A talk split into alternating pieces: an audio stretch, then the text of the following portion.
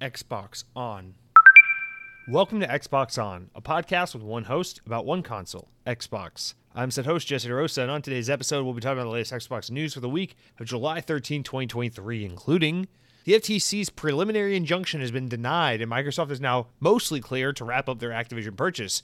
We have some new information on Clockwork Revolution as pertains to what kind of game it might be. Is Diablo 4 coming to Game Pass anytime soon? And much more.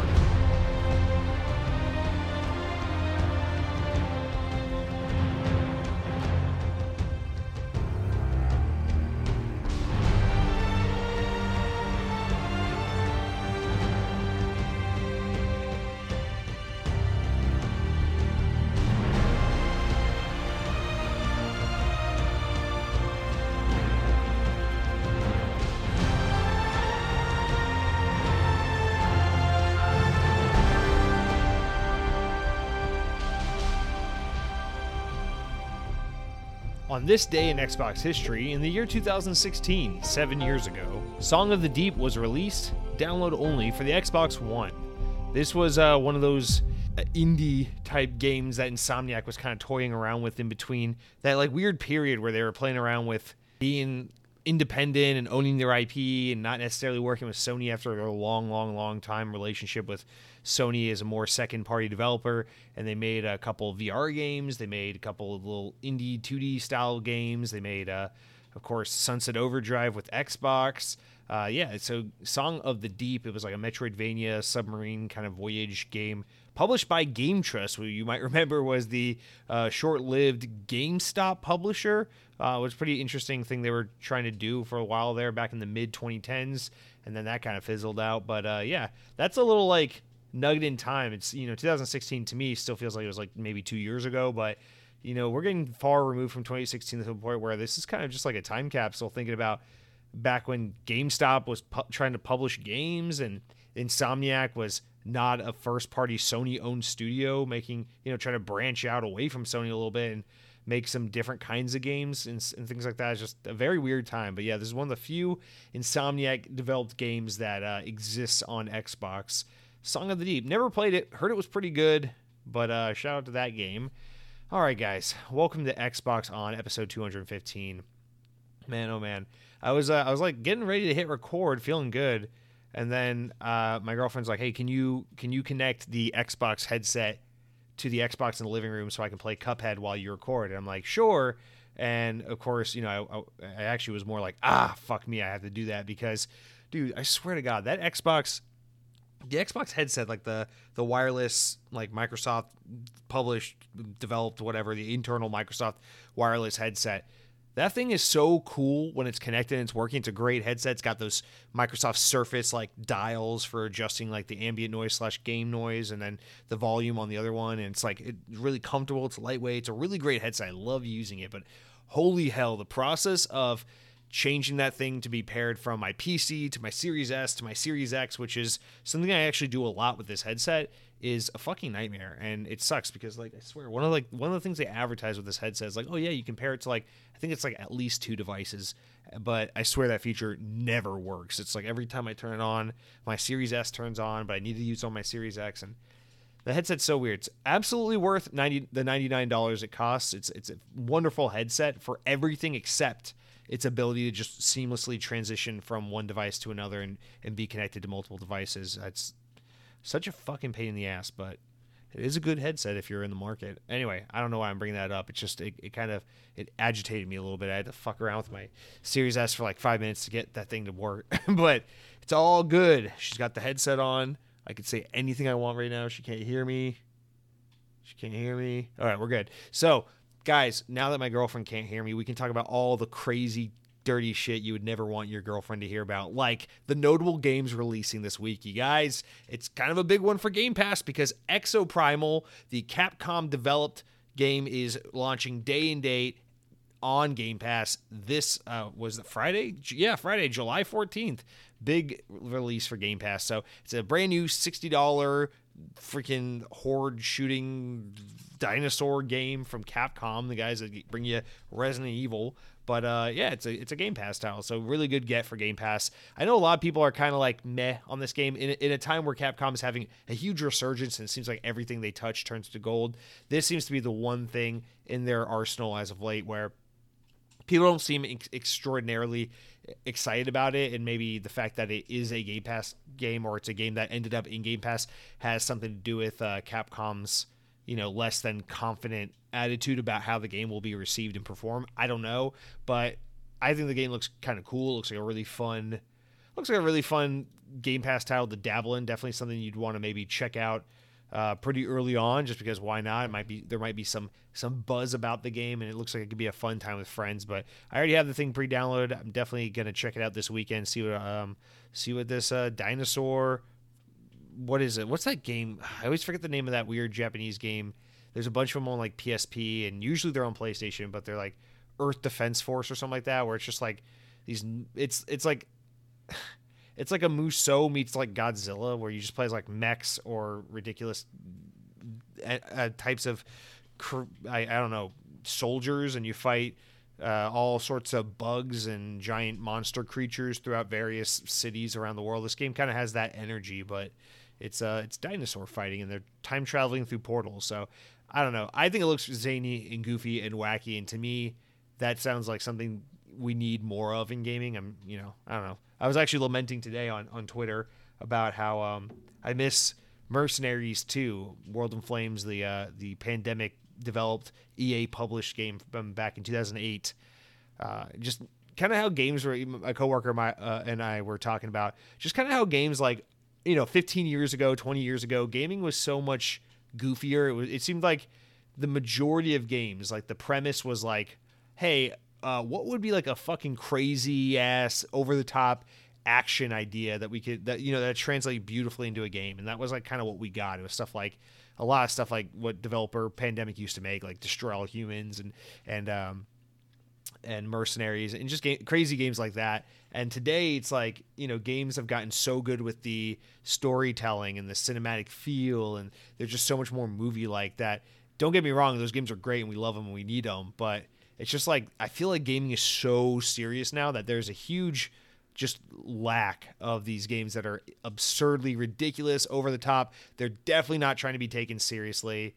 I don't know. Like I, I understand we definitely do get those kinds of games, especially more so in the indie space, but I really lament an era where the first party was kind of ridiculous, over the top, nonsensical, just dumb fun action games. I don't know.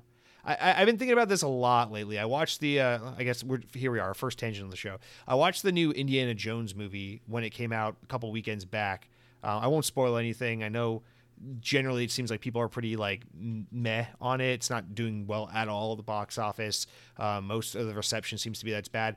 Personally, as someone who grew up familiar with Indiana Jones but didn't have a passion for Indiana Jones, I gotta say I thought the movie was a ton of fun you know, it's not my favorite movie of all time. I'm not to think about it for the rest of my life, but I thought the movie was a really good time. I I had fun watching it from start to finish, and when it ended, it was like totally don't regret going to the movie theater on a Saturday night to spend two and a half hours of my life watching Indiana Jones for the for the fifth time, you know.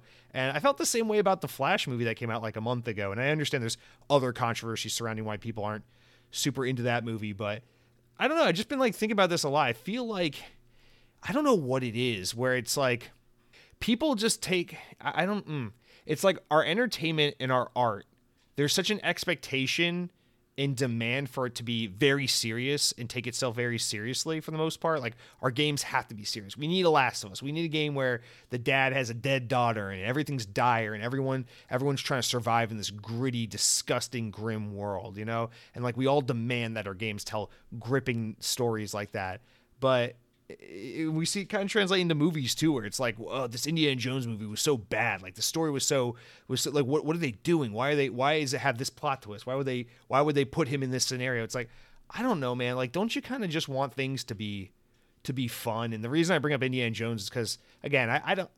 I, I've I've seen all the Indiana Jones movies, especially as a child, but like I, I didn't grow up like obsessed with Indiana Jones, like thinking about it, rewatching it. Not the way I like the way I'm familiar with Spider Man or anything, but like I don't know, like don't you, wasn't like Raiders of the Lost Ark or something like that, you know, a movie that everyone who's like 30 or 40 plus just, you know, claims to be obsessed with. Like, wasn't that movie just kind of absolutely like ridiculous and stupid? But wasn't that also like kind of what made it a great movie? Was that like, like a fucking Nazi stares at some ancient artifact and his face melts off and looks stupid as hell, but it's like super fun and goofy and you're along for the ride. Like, I don't, I feel like it's like in some ways, what makes things fun and engaging hasn't changed. Like we still go for that ridiculous over the top like this will be this will be a crazy gag or a fun moment for the audience. And people are so hypercritical and overcritical of it to the point where it's like either that stuff doesn't play well with audiences anymore or creatives are afraid to go in that direction because they don't want to be criticized. And so we end up with like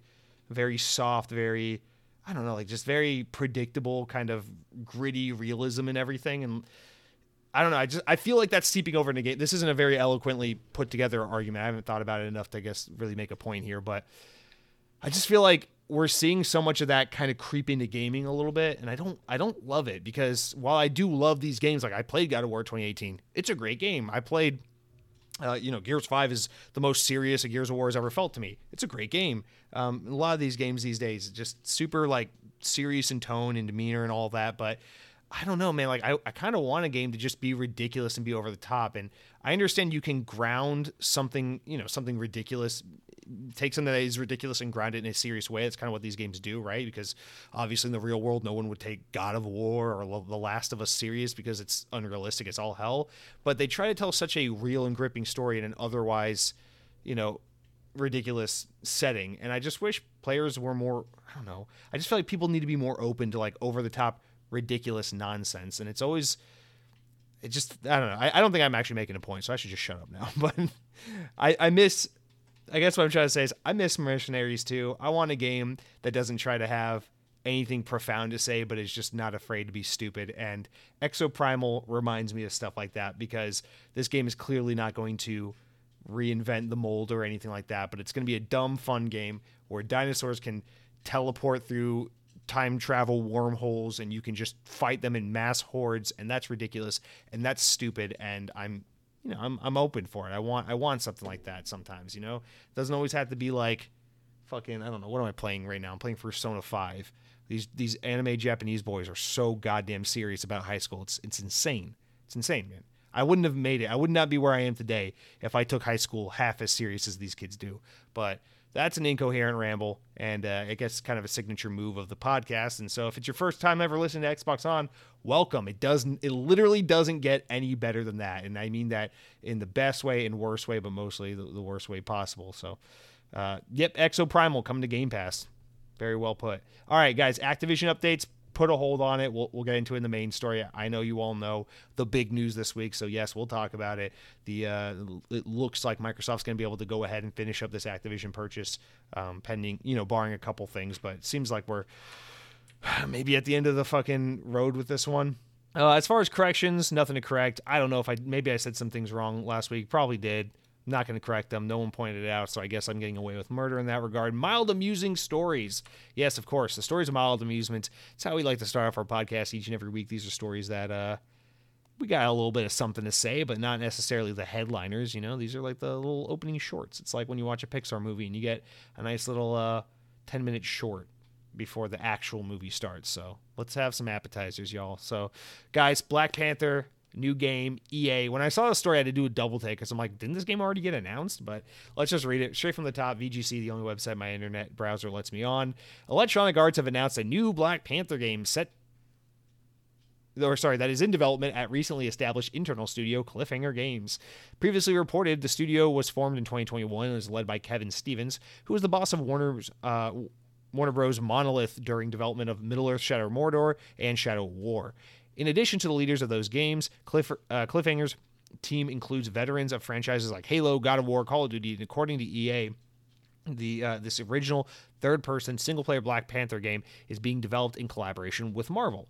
"Quote: We want our game to be, enable players to feel like they're worthy of the Black Panther mantle in a unique, story driven way that we want Cliffhanger Games to empower everyone in our team as we collaborate to bring this amazing world to life, Steven said. Well, there, there we go again. Black Panther, a ridiculous comic book world, but we're going to try to take it as seriously as possible, which isn't a bad thing. I'm sure it'll be great. But man, remember like remember like those old Marvel games from like the you know remember remember X Men Legends? That game's stupid. That game makes no fucking sense but god damn is it a good game. Anyway qu- continuing on steven says we're still in the early development with a long road ahead but we uh, but we know the foundation to any great story is to build an experienced team with diverse voices and perspectives and that's what we want to build especially a superhero as important as black panther.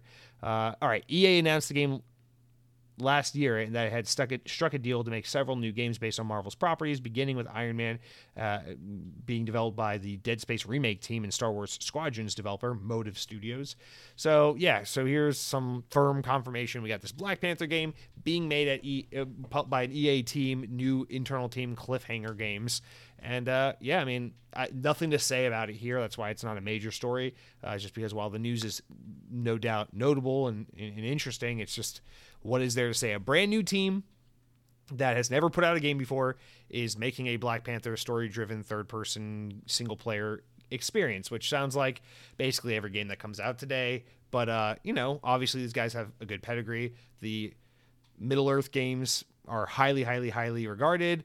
Obviously, you got guys working on Call of Duty from Halo, Call of Duty, and God of War, which are three franchises that are very highly regarded. So it sounds like you got a lot of good talent all coming together to work on this Black Panther game. And hey, I'm interested. I like Black Panther. I like single player, story driven, third person games. And uh, I'm sure this game will be interesting just so long as it's not something ridiculous like the Marvel's Avengers game from a few years ago that just was everything nobody wanted. I think this should uh, no doubt be a game that probably catches some interest. I, I, it confused me for a second and I had to go back and look because Skydance Media, Skydance New Media is working on that World War II Captain America Black Panther game, whatever the hell that's going to be. And that game's another game I'm super interested in. I think that's the new Amy Hennig game, isn't it?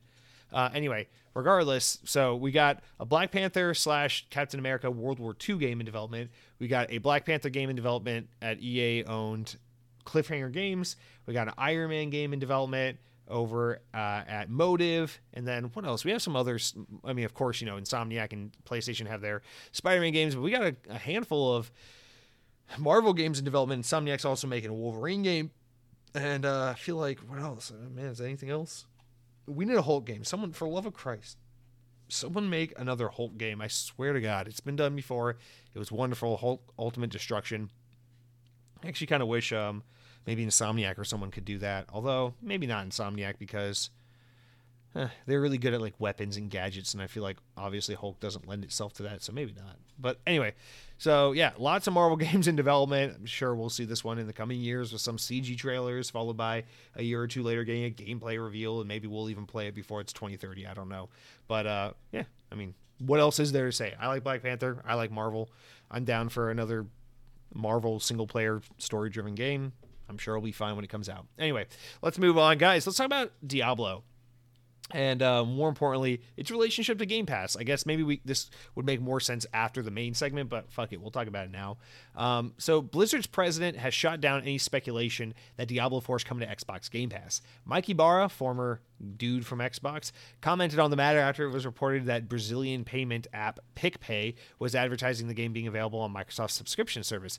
"Quote: This is not happening," he stated in response to that report. While it might be true that there are currently no plans to bring Diablo 4 to Game Pass, Microsoft's head of Gaming has said that the company intends to put as many Activision Blizzard titles on the subscription service should it be uh, should its proposed acquisition clear with regulators. Quote, we intend to make Activision Blizzard's much loved library of games, including Overwatch, Diablo, and Call of Duty, available on Game Pass to show those gaming communities, Phil Spencer said last September. So the notable thing here is, well, of course, is that Mike Ybarra isn't going to go ahead and confirm something's happening for a deal that hasn't officially happened yet, because that's just not what you do when you're the president of a team and, and you know, you're basically commenting on a hypothetical merger and acquisition that has not fully happened yet or been approved. So obviously, he's just doing his due diligence and his job by shooting down something that is a rumor until otherwise, you know, until otherwise the hands are shaken and signatures are inked on paper and things like that. So I, I get it from Mike Ybarra's situation. Like his words kind of mean nothing in that regard because he just kind of has to shoot down that rumor.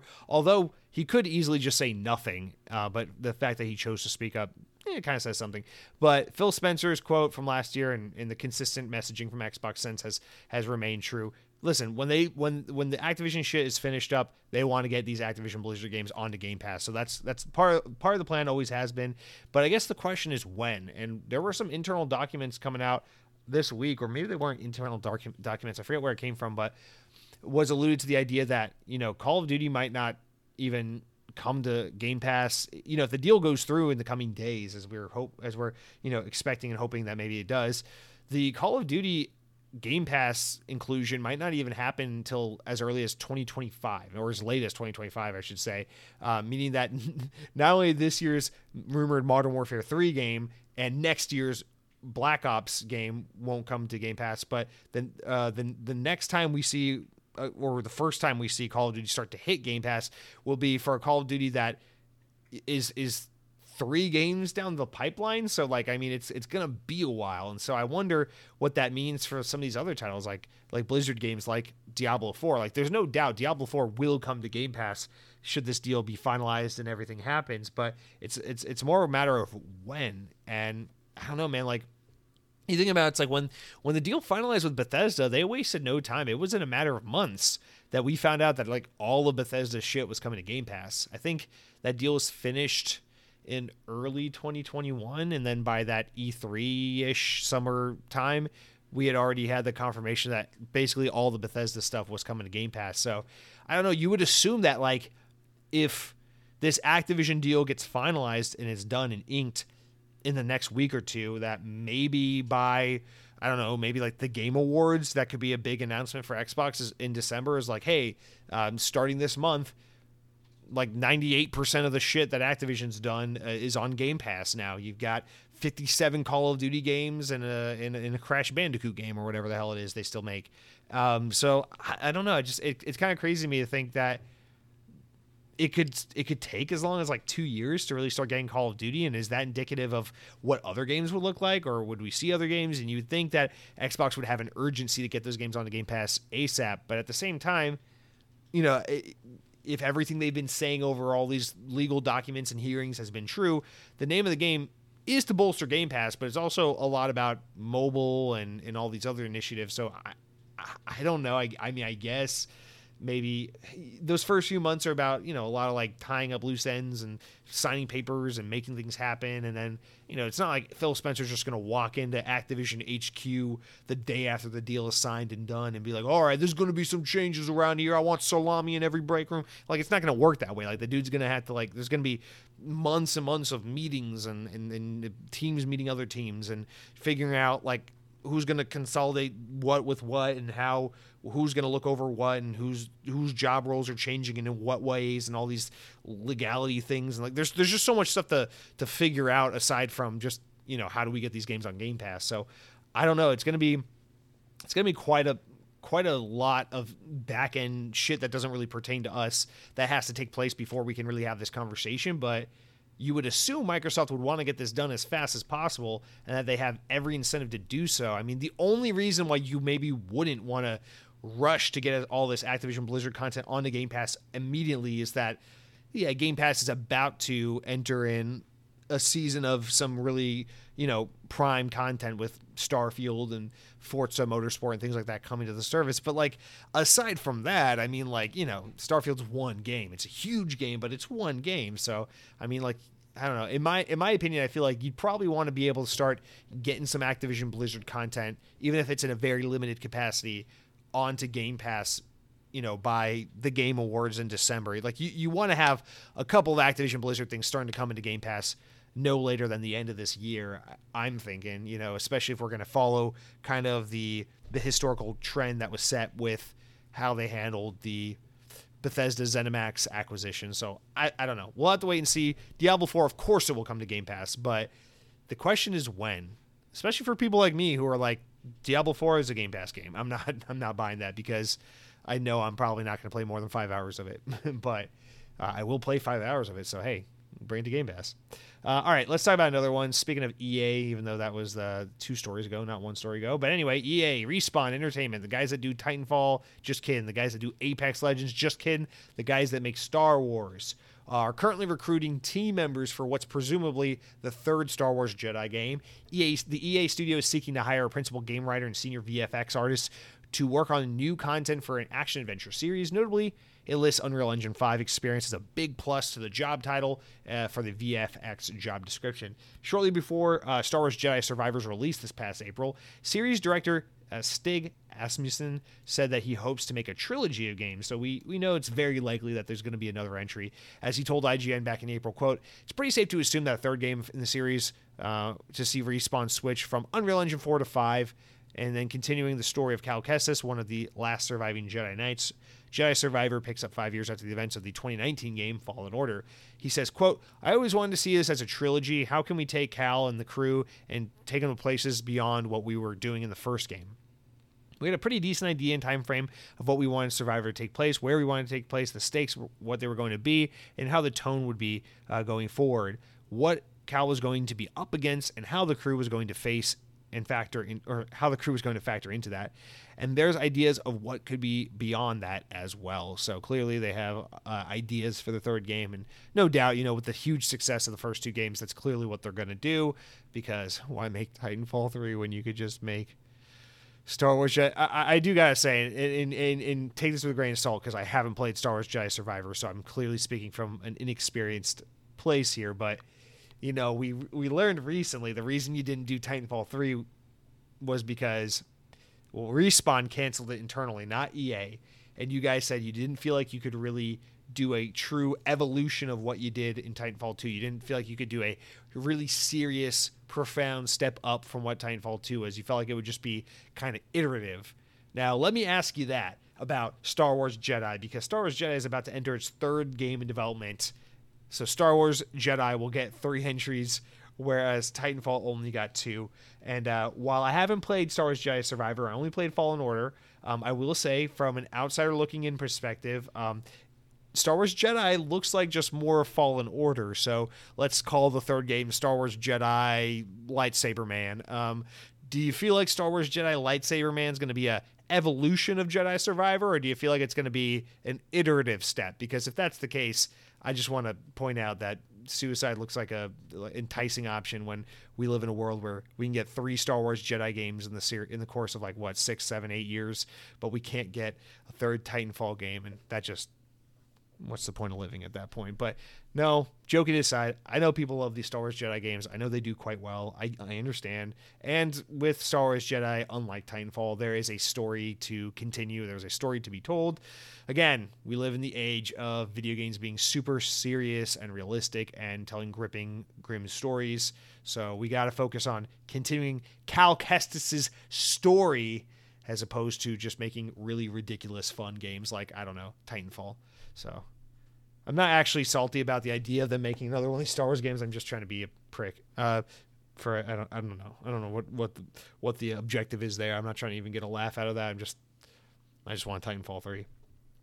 All right, let's talk about Game Pass. Uh, the prices went up recently, so let's let's let's let's go into a little bit about that. From VGC, Microsoft reintroduced their $1 Game Pass subscription trial offer uh, following the price increase last week. The introductory offer lets players get their first month of Game Pass Ultimate on PC uh, or console for just $1. The or, or, sorry, I should be clear. For PC, for $1, the deal is not available for consoles, so just PC. The same offer was previously available for several years before Microsoft ended it earlier this year when it said that they eventually were making different marketing promotions for new members in the future. Existing Xbox Live Gold or Game Pass subscribers who use the trial offer to upgrade to Game Pass Ultimate can carry over their prepaid membership uh, time and current conversion ratio of up to 36 months. The $1 offer's reintroduction allows Microsoft to move to raise Game Pass prices this week or follows that move. As of July 6th, price increases in most markets include exclude Norway, Chile, Denmark, Switzerland, Saudi Arabia. However, most other markets we're seeing increases from like $10 a month to $11 a month. So, Game Pass Ultimate subscriptions have gone up by $2 from 15 to $17 US a month, and Game Pass on PC hasn't changed at all, remained at $10 a month. So, clearly this um, this this change, this competitive offer for PC and the lack of moving the the price on PC, uh, but not so much having the same kind of uh, uh, remorse for console shows that Game Pass on PC is a huge area of opportunity for Microsoft and that they're very aggressive and very uh, eager to try and grow that subscription number on, on on PC, and that makes a lot of sense. You think about Xbox and how right now with Series consoles alone, there's only 20 something million of them out there in, in in the ecosystem. So to know that there are 25 million Game Pass subscribers, it means you probably got a pretty good attachment rate of people subscribed to Game Pass who are Xbox home console owners. However, PC on the other hand that's that's a whole other beast. It's hard to get that market because there's such a huge, huge, huge number of people on PC, but those players are very much integrated into ecosystems like Steam, and uh, Game Pass is a lot less competitive of an offer when it's up against the massive library that services like Steam offer, um, where players have amassed insanely huge libraries over the years and years and years of Steam sales, 99 cent games, $2 games, uh, 45% off games that came out a month ago type of deal. So, you know, it's, it's, I mean, I barely ever play PC games and I have a Steam library of probably 150 games, many of which were got in huge Steam sales where I've never played the games, but, you know, I just, oh, here we go. It's a bundle of, uh, oh, here's every, uh, Pixar licensed movie game for uh, thirty dollars. Okay, I got fucking Up in WALL-E and uh, in in Cars and all this shit, and it was thirty dollars. And half the games you never ever play, but you got in your library, and that's hard to compete with because Steam has been around for so long. People have amassed such a reputation in library and and comfort on that ecosystem that even something as enticing and value with the value proposition of Game Pass for PC it just doesn't stand out as such a strong product on PC as it does on console because in the console space we're not used to something as enticing and as as as uh, as value driven as something like Steam. So it's just it's just a different space, right? People have you know having Game Pass on your Xbox doesn't affect your pre-existing library; it just adds to it. Whereas having Game Pass on your PC is like, well, yeah, sure, I guess I could get Game Pass, but like I already have five trillion things to play in my Steam library, and I already don't want to use the Microsoft app. I, honestly, Microsoft, yes, there's a lot of area of opportunity to grow the PC Game Pass audience. If you really want to grow that audience, not only do does this one dollar introductory deal need to exist, but you also need to work on making these Xbox apps on PC not dog shit because they are not good apps, and it's it's embarrassing because Microsoft is a software company and because the Xbox consoles have wonderful uh, operating systems and wonderful dashboards and OSs and and they look and interact and behave wonderfully and I just wonder why you can't get a native Windows app on your own fucking operating system on these PCs to look and run and work as beautifully as it does on your home console. So maybe if you figured that as- aspect out just a little bit better, um, you could maybe uh, entice some players who wouldn't be scared off by having to interface with the Xbox PC app. So just something to keep in mind. But um, yeah, so there's a, a, little bit of for those of you on uh, PC Game Pass, I guess, or people who haven't yet pulled the trigger on Game Pass. Which, if you listen to this podcast, I find it hard to believe you're not a Game Pass subscriber already. So let's talk about uh, Halo One content being re-added or revived or restored, preserved. From VGC, 343 Industries is working with a group of modders to restore content cut from the original Halo Combat Evolved. As spotted by PC Games N, the mod team Di- uh, DigSite has been working with 343 over the past year of particular interest. Uh, quote of particular interest to us were design slash production documents, Bungie feedback notes, tags, compiled maps, and source data from previous unseen multiplayer maps. Said the team DigSite. Some of the highlights of the restored content include multiplayer maps originally developed for PC port of Halo Combat Evolved, which was made by Gearbox Software back in 2003. They did the Halo Combat Evolved port to PC. Quote, Gearbox had made a bunch of brand new textures that were not being used whatsoever, says DigSite team member Ludus. I felt that it'd be a shame if these textures never got used, so I decided to remix Indoor into a brand new map and could better utilize these newfound bitmaps. I don't know all that means, but perhaps the most significant, long lasting Macworld demo from 1999 of the Halo is being added to the Halo Master Chief Collection. Prior to landing on Microsoft's first Xbox console. Halo was at one point pinned to be a third person exclusive for Mac. So taking that third person RTS style, whatever the original Halo game was going to be, when first showed at Macworld on stage with Steve Jobs back in '99, they're taking that, that unused content and trying to find a way to work it into the Master Chief Collection, which is freaking awesome. Quote: It took some work to get running on Master Chief Collection. We've seen it up in the sandbox to play in, explore, and repurpose for your own mods. Said DigSite. Not only this, but content from the earliest con- conception of Halo as an RTS is also being restored, including vehicles and enemy types. While a lot of these assets are simple and never got to the point of being implemented into a working version of the game, it's still a significant moment in the preservation of a modern video game's cornerstone franchise. 343 says that it's there's more content to be shown off, and that DigSite team will continue to work through the archive of the franchise. I think it's cool that 343 is gonna let this team of these passionate modders and, and Halo fans work to restore this content.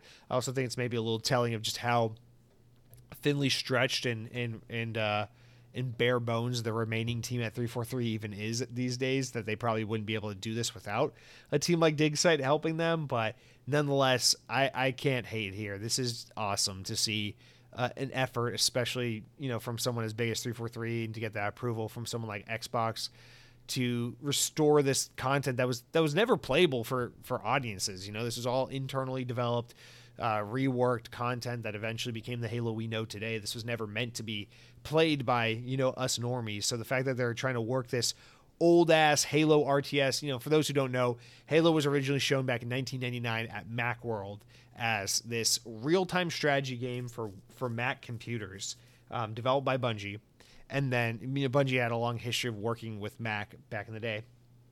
And Microsoft saw that and they were looking for the killer app for their new Xbox console they were working on.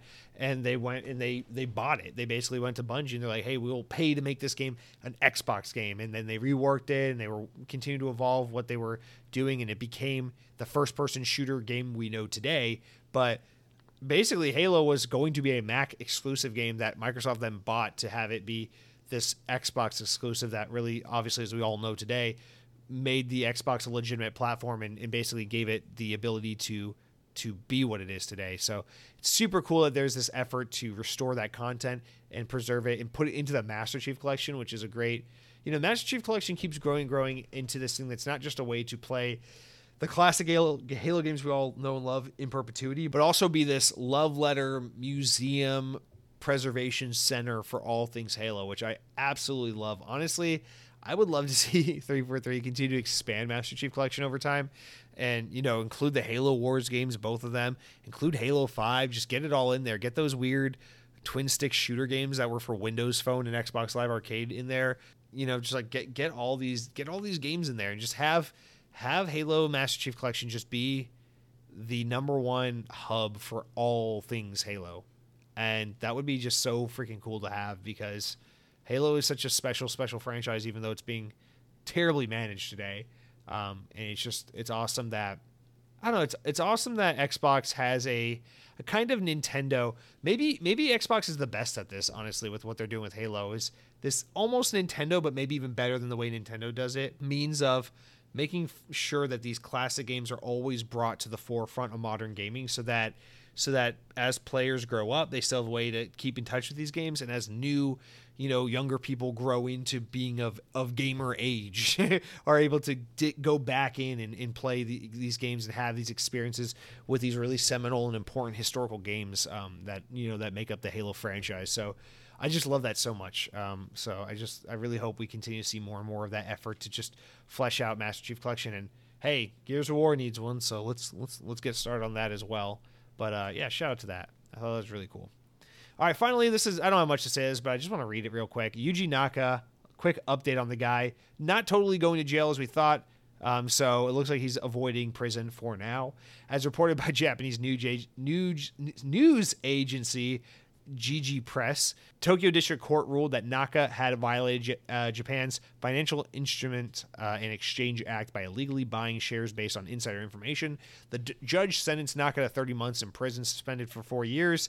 But but uh, this means that Naka will escape his prison terms as long as he adheres to the conditions set by the order and doesn't infringe on any further terms of the lawsuit at this time.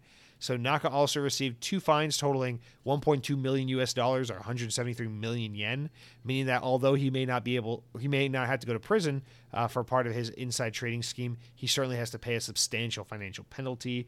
Naka pleaded guilty to the charges back in March, saying that there was no doubt he was guilty for taking part of inside trading, uh, which we talked about last year. But I just thought that was interesting that you know, rich, important, powerful people they always find a way of uh, not going to jail for some reason, but you know, whatever, pay pay a fine. I guess uh, I guess an unjust system exists uh, everywhere. It's not just America. So I guess uh, it's another thing we don't have a total monopoly over.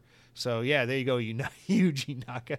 Not that I'm necessarily wanting the guy to go to jail. I mean, he didn't. It's not like he stabbed the guy in the face or anything, but you know, he jeopardized a lot of businesses. You, you know, you put a lot of you put a lot of people in financial peril and jeopardy when you uh, when you inside trade information. You know, a lot of people are are dependent on on certain things to go a certain way when they're developing a multi-million dollar project and and publishers and developers are trying to bring a product to market. And when you're taking inside information and betting for or against something you're really you're really playing with the the financial viability and the in the outcome of of of a product of an investment of a project that affects tons and tons of people. So i mean it is it rightfully an illegal thing he he engaged in and rightfully uh, a fitting punishment for him to be arrested and, and jailed but yeah I guess uh, I guess Mr. Sonic creator is not going to jail after all. Honestly, the only thing that could have made the story any better is if uh, like they, they like the news team put a mic to Yuji Naka and said,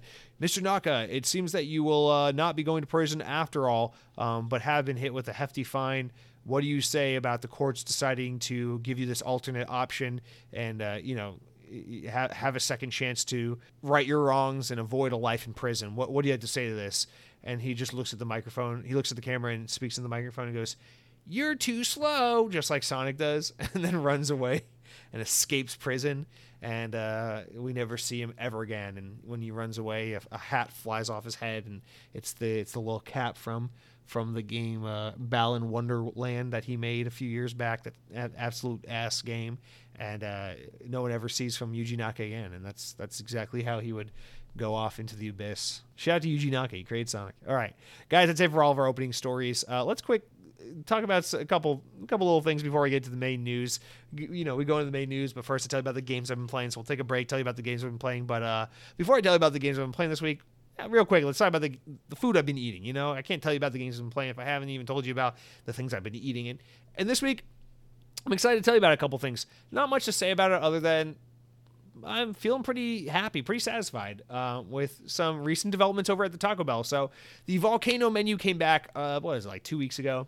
And I tried. Long story short, I tried to have it a few weeks ago. Things blew up in my face. Didn't end up happening. I didn't eat the Taco Bell volcano menu. But this week, I had an opportunity to rectify that. I was out of bread, so I was not able to make my turkey sandwich for work this week, or, or this uh, this past Tuesday. So I was like, you know what?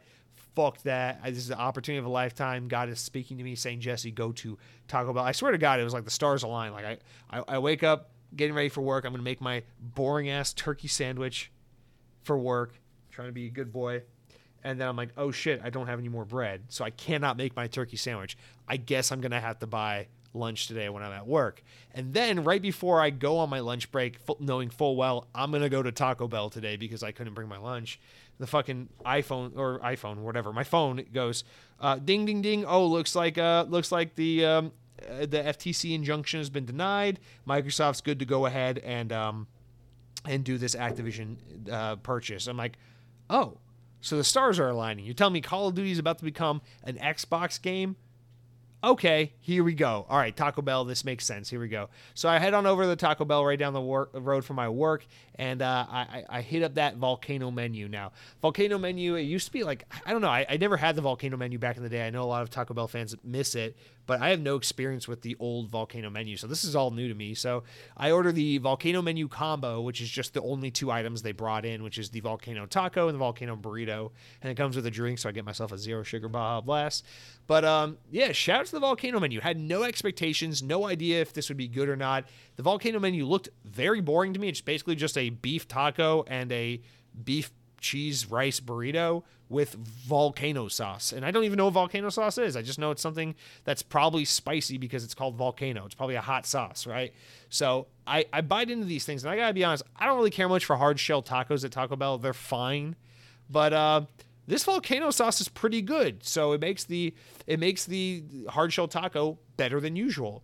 But I, I will talk about the specifics of the sauce with the burrito because the burrito I care more about. So it's like your typical two dollar value burrito at Taco Bell. It's got rice, beef, sour cream, cheese sauce, crispy Frito flake things, but it's got this volcano sauce, and the volcano sauce it's like a creamy like hot sauce kind of. Almost like a chipotle sauce but it doesn't have that chipotle flavor. It has more of like a like a hot sauce flavor like a like a high heat flavor but it doesn't linger or anything. So if you have a low tolerance for spicy food i don't really think this is something that would be like oh that's too spicy. I can't handle it. Like it's pretty it's pretty mild it's pretty doable. In fact like i would i would say pretty much anyone could handle this. It's really not bad at all but uh, yeah, the the volcano sauce is it's good shit. It's kind of like I don't know, it's like a creamy chipotle ranch type aioli sauce. I just named all the kind of creamy sauces I could think of, mixed with like I don't know, like a Taco Bell hot sauce or something. But it works really well, especially in that burrito. And uh, I I thought it was fantastic. Maybe it was just because I was super hungry, or it just had been a while since I'd had Taco Bell. But man, this volcano menu, it's good stuff. It's not like amazing. It's not like it's no grilled cheese burrito. It's no, you know, uh, chicken uh, chalupa supreme or anything. You know, there are far better things on the Taco Bell menu. But as far as doing something that's like not too out of left field, it's not trying to be crazy. It's not like some fucking oh, it's the it's the crispy chicken wings at Taco Bell. You know, it's not anything ridiculous. It's just you know a different sauce on a classic burrito. I think it's pretty good. It's a really good sauce. I don't see why it can't stick around. Why does that have to be limited time only? I don't know. You tell me. But we all know Taco Bell is going to take this thing away probably in a week or two. But I'm glad I tried it. Uh, I don't know if this is really indicative of what the volcano menu used to be back in the day. I know the old volcano menu was quite larger, had a lot more items. But this volcano sauce, good stuff. This uh, taco and burrito, quite nice. Glad I tried it. And then in addition to that, Taco Bell also has another new item, the crispy chicken taco. Now, this is a little different from last time they did a crispy chicken taco because yes, it's a fried piece of chicken in a taco, but instead of doing a taco shell that looks like a burger bun or a chicken sandwich bun, it is a um it's just a regular flour soft tortilla.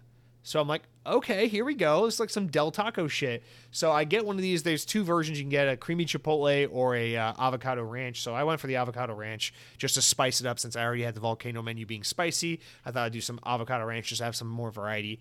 And this thing was also really good. I remember last year I complained about the crispy chicken tacos because I don't like how they're trying to make it like a crispy chicken sandwich but in the shape of a taco. I just rather be a taco. And this kind of exactly addressed my issues with that last time they tried this because now it's literally just a regular taco. It's regular taco toppings, taco sauce, taco shell, but it's the, the protein is a crispy chicken tender. And hey, it's great. It, it still kind of tastes a little bit like you're eating a KFC chicken tender at Taco Bell, but everything else about it is very Taco Bell, and I think it I think it works well. It's a nice little limited time treat, something to maybe pull you out. And if I'm able to get back to Taco Bell before this item goes away, we all know Taco Bell items usually only last for like three or four weeks before they go away. Uh, but if I'm able to try Taco Bell again before these items go away, I will. I'll go for the uh, the Chipotle sauce one again, so I can try both variants. But crispy chicken taco really hit the spot. Volcano menu, I liked both items a lot.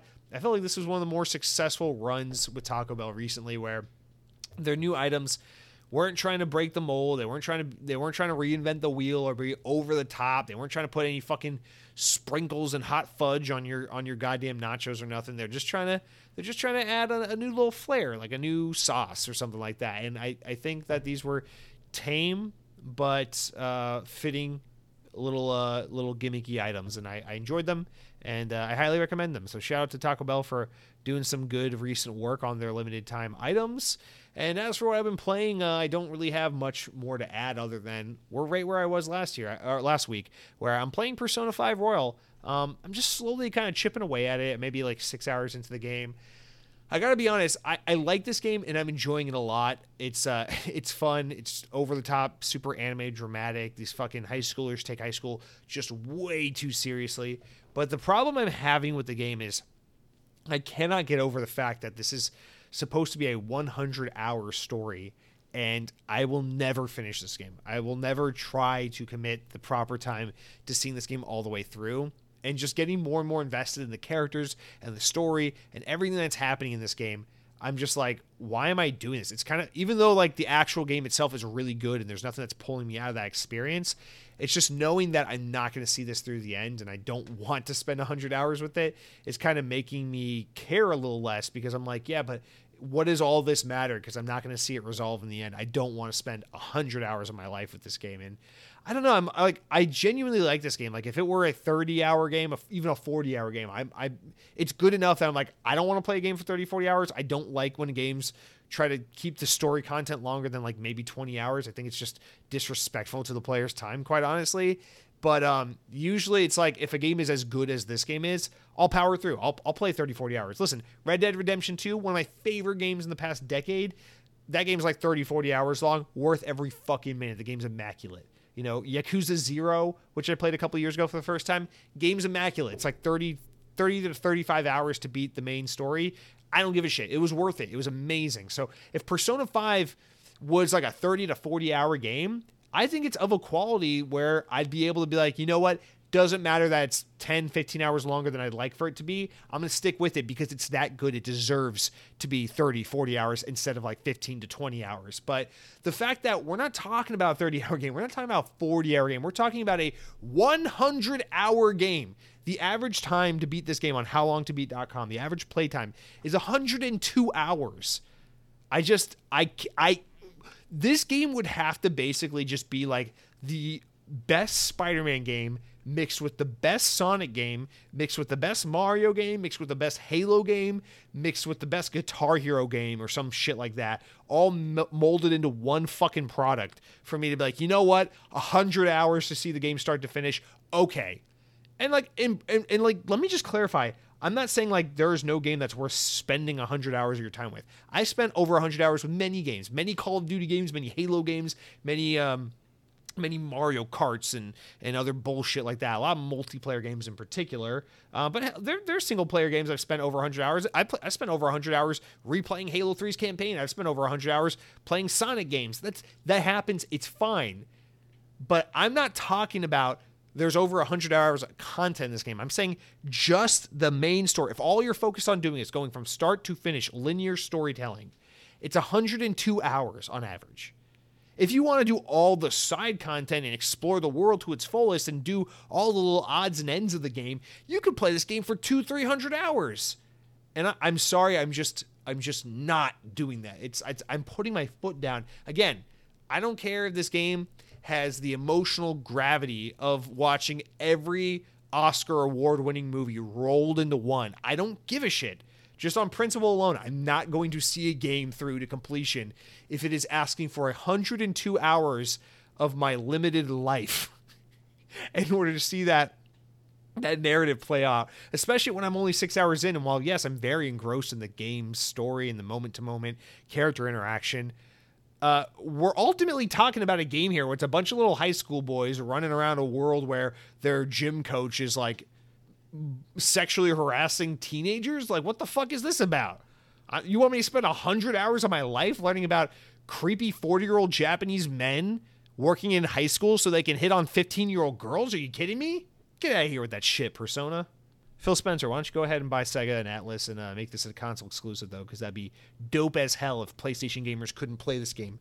Of course, I'm just joking about that. And with that perfect segue, let's get on into the main news where we can talk about what's happening in the world of Xbox spending exorbitant amounts of money to try and buy stuff. All right, quick break, and we'll jump right into the news. All right, so uh, right as uh, we're recording this podcast, it looks like a huge breaking update on the Microsoft Activision merger. Then, my God, it never ends. So the FTC is appealing the ruling, but we will we'll get to that in a second. So, all right, let's let's read through what all has happened, all these notes I wrote out um, up until this point, we'll talk about things as we were supposed to, and then I'll just kind of interject with this new update that's happening that I haven't even had a second to read through yet because it's literally happening as I'm as I'm recording this podcast. So uh, this is going to be a little uh, stitched together on the fly, but uh, hey, whatever. This this podcast was never professionally uh, done anyway, so we'll just uh, we'll make it work. So let's let's start off with the big news that happened on what was it Tuesday? So Microsoft has won. The next couple stories are all going to be about this deal, by the way. Microsoft has won its U.S. court's case to acquire Activision Blizzard. The court battle against the FTC has been cleared. On Tuesday, Judge Jacqueline Scott Corley of the United States District Court in Northern District of California denied the Federal Trade Commission's motion for a preliminary injunction. Uh, had it been granted, the injunction would have blocked the $69 billion deal from being completed in the U.S. regulator's in house court, uh, had a chance sorry, completed until the U.S. regulators in court uh, had a chance to rule on whether the merger would hurt competition in the games industry. Judy Cor- Jude Corley's ruling concluded with the quote the following. Microsoft's acquisition of Activision has been described as the largest in tech history. It deserves scrutiny. That scrutiny has paid off. Microsoft has committed in writing, in public, and in the court to keep Call of Duty on PlayStation for 10 years on parity with Xbox.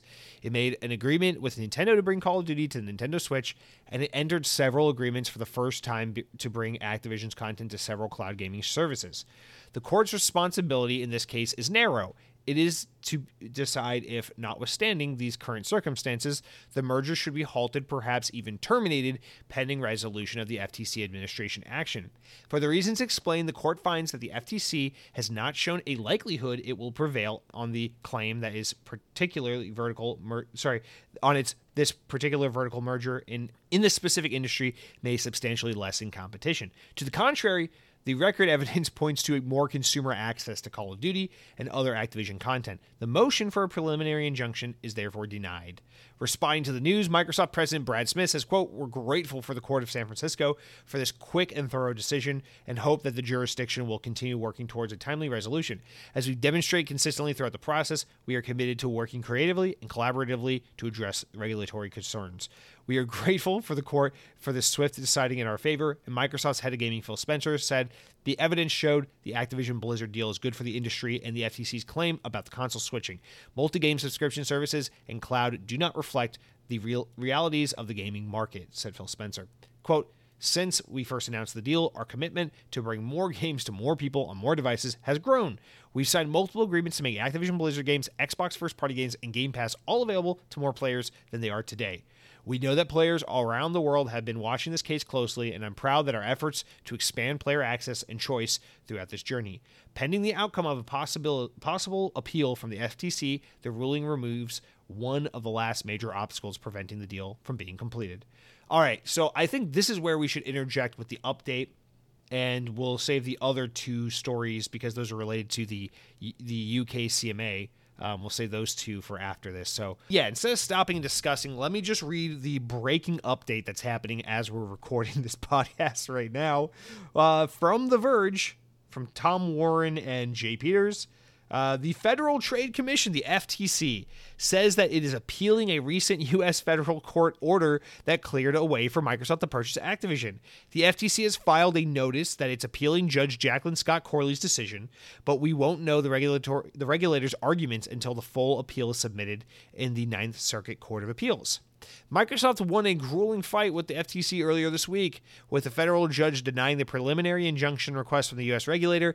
The court finds that the FTC has not shown a likelihood that it will prevail on its claim that this particular vertical merger is the in the specific industry may substantially lessen the competition, which we just read. So, we if the preliminary injunction had been granted, it would have temporarily blocked Microsoft from closing its deal until the result of the FTC's own administrative case against the company.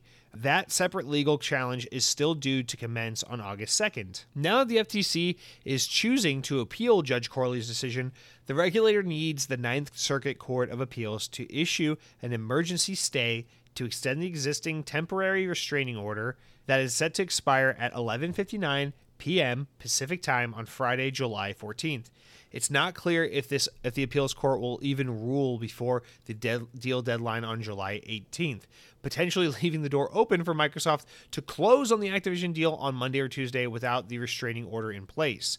Microsoft still needs to resolve the issues of the CMA's uh, concerns over in the UK uh, before it can close after regulators blocked that deal on cloud concerns earlier this year. Both Microsoft and the CMA almost instantly announced they agreed to pause their legal battles to negotiate after the ruling that took place on Tuesday. And we'll get into that in just a minute here. So, between the FTC and the CMA, which we'll get into in the next part of the story, it just seems like these these these entities are hell bent on stopping this thing.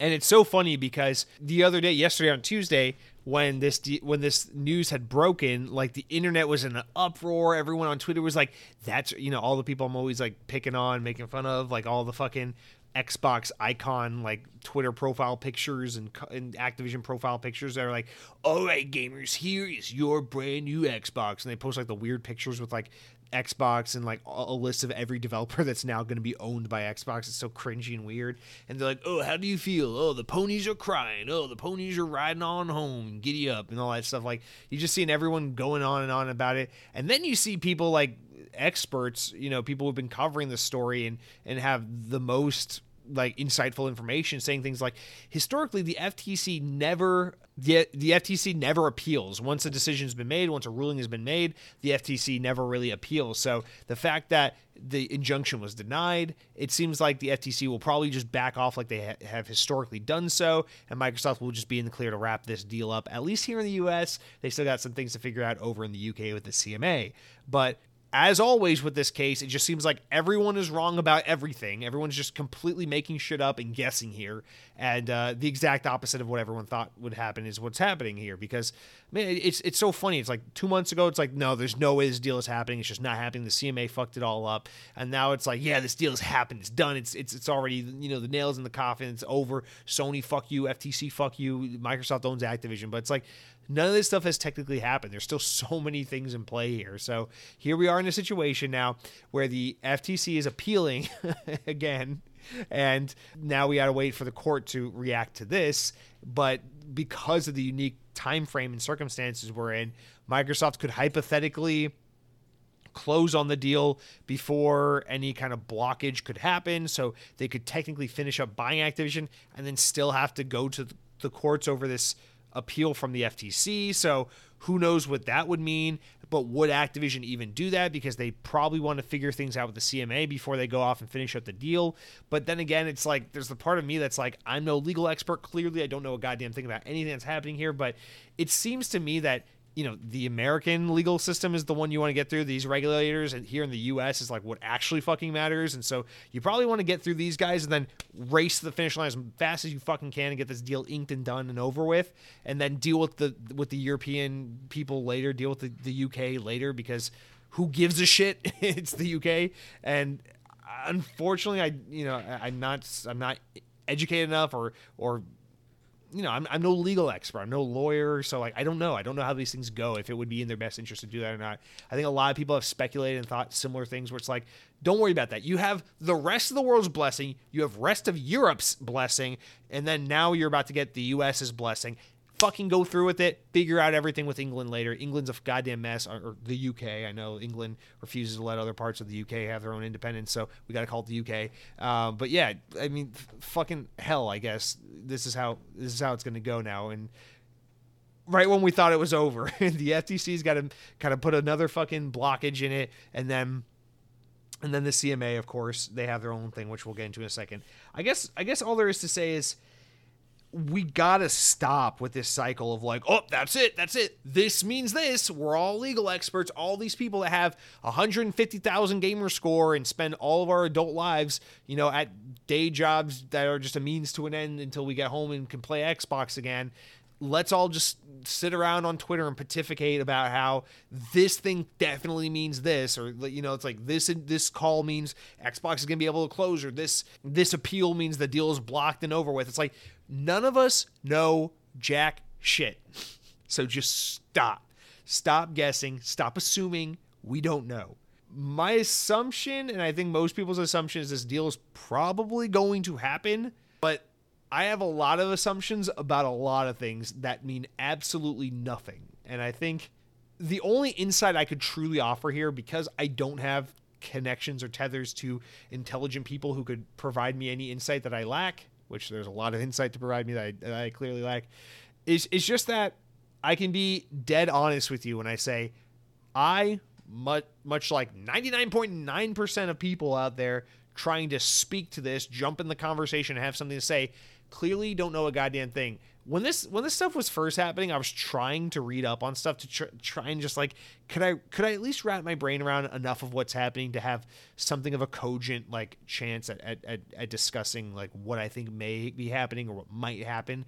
And what I quickly learned was no, no, I need to go to fucking law school and spend years studying this stuff to figure out what the hell is really going on, to have an actual say in what I think may or may not be the outcome of, of these various actions. And and the fact of the matter is, this is the podcast to talk about the news of Xbox with the expectation that video games are going to be uh, announced, video games are going to come out. We're going to talk about the games we're playing. Uh, fucking teams are going to get shifted around. Someone's going to quit this developer and go work at that developer. Some games going to get canceled, and like these are the kinds of stories we were going to talk about. It's like video game stuff. But like this, this, this like fucking armchair lawyer talk that we've been dealing with for the past goddamn year plus with this Activision Microsoft deal it's excruciating because I'll say the same thing I've said a million times. I don't blame these regulators for wanting to scrutinize the deal. I get it. I'm not over here going to cheer for Team Big Corporation winning. I also think these regulators are mostly corrupt pieces of shit as well. I, I kind of hate absolutely everyone involved in all aspects of this of this of this whole procedure. But it's clear as day to me that there are far better things to be fighting than Activision and Microsoft getting in bed together. And this conversation is so beyond exhausting. It's just like I find it shocking that anyone has the balls, the audacity to be like, yes, after all the many, many, many things that we all clearly didn't know, couldn't have guessed, were absolutely wrong about time and time again. So many people still have the I don't know, the balls to come out and be like, yeah, yeah, yeah. This, this, oh, okay, okay, okay. The court blocked the injunction. Yep, that's it. That's it. It's done. They have they have Call of Duty. It's like I, maybe, I don't know. And so maybe this is a huge block in the road again. Maybe the FTC is really fucking things up by appealing this ruling. I don't know. Maybe this means nothing. Maybe it sounds like it means something, and then tomorrow during business hours when shit happens again, we get updates. Maybe we find out, oh, this means nothing. The only thing I will say is because of the deadline, the nature of where we're at in this in this whole ordeal, one thing that is clear is that whatever happens next, we're going to find out very quickly. Everything from the rest of this deal on is going to be in a super quick succession. So the, the good thing is, the good news, the silver lining is, it seems like what is left of this whole ordeal is still going to happen on a very similar time frame because Microsoft is either going to say, fuck it, we're done, drop the deal, or they're going to get their way and be able to buy Activision.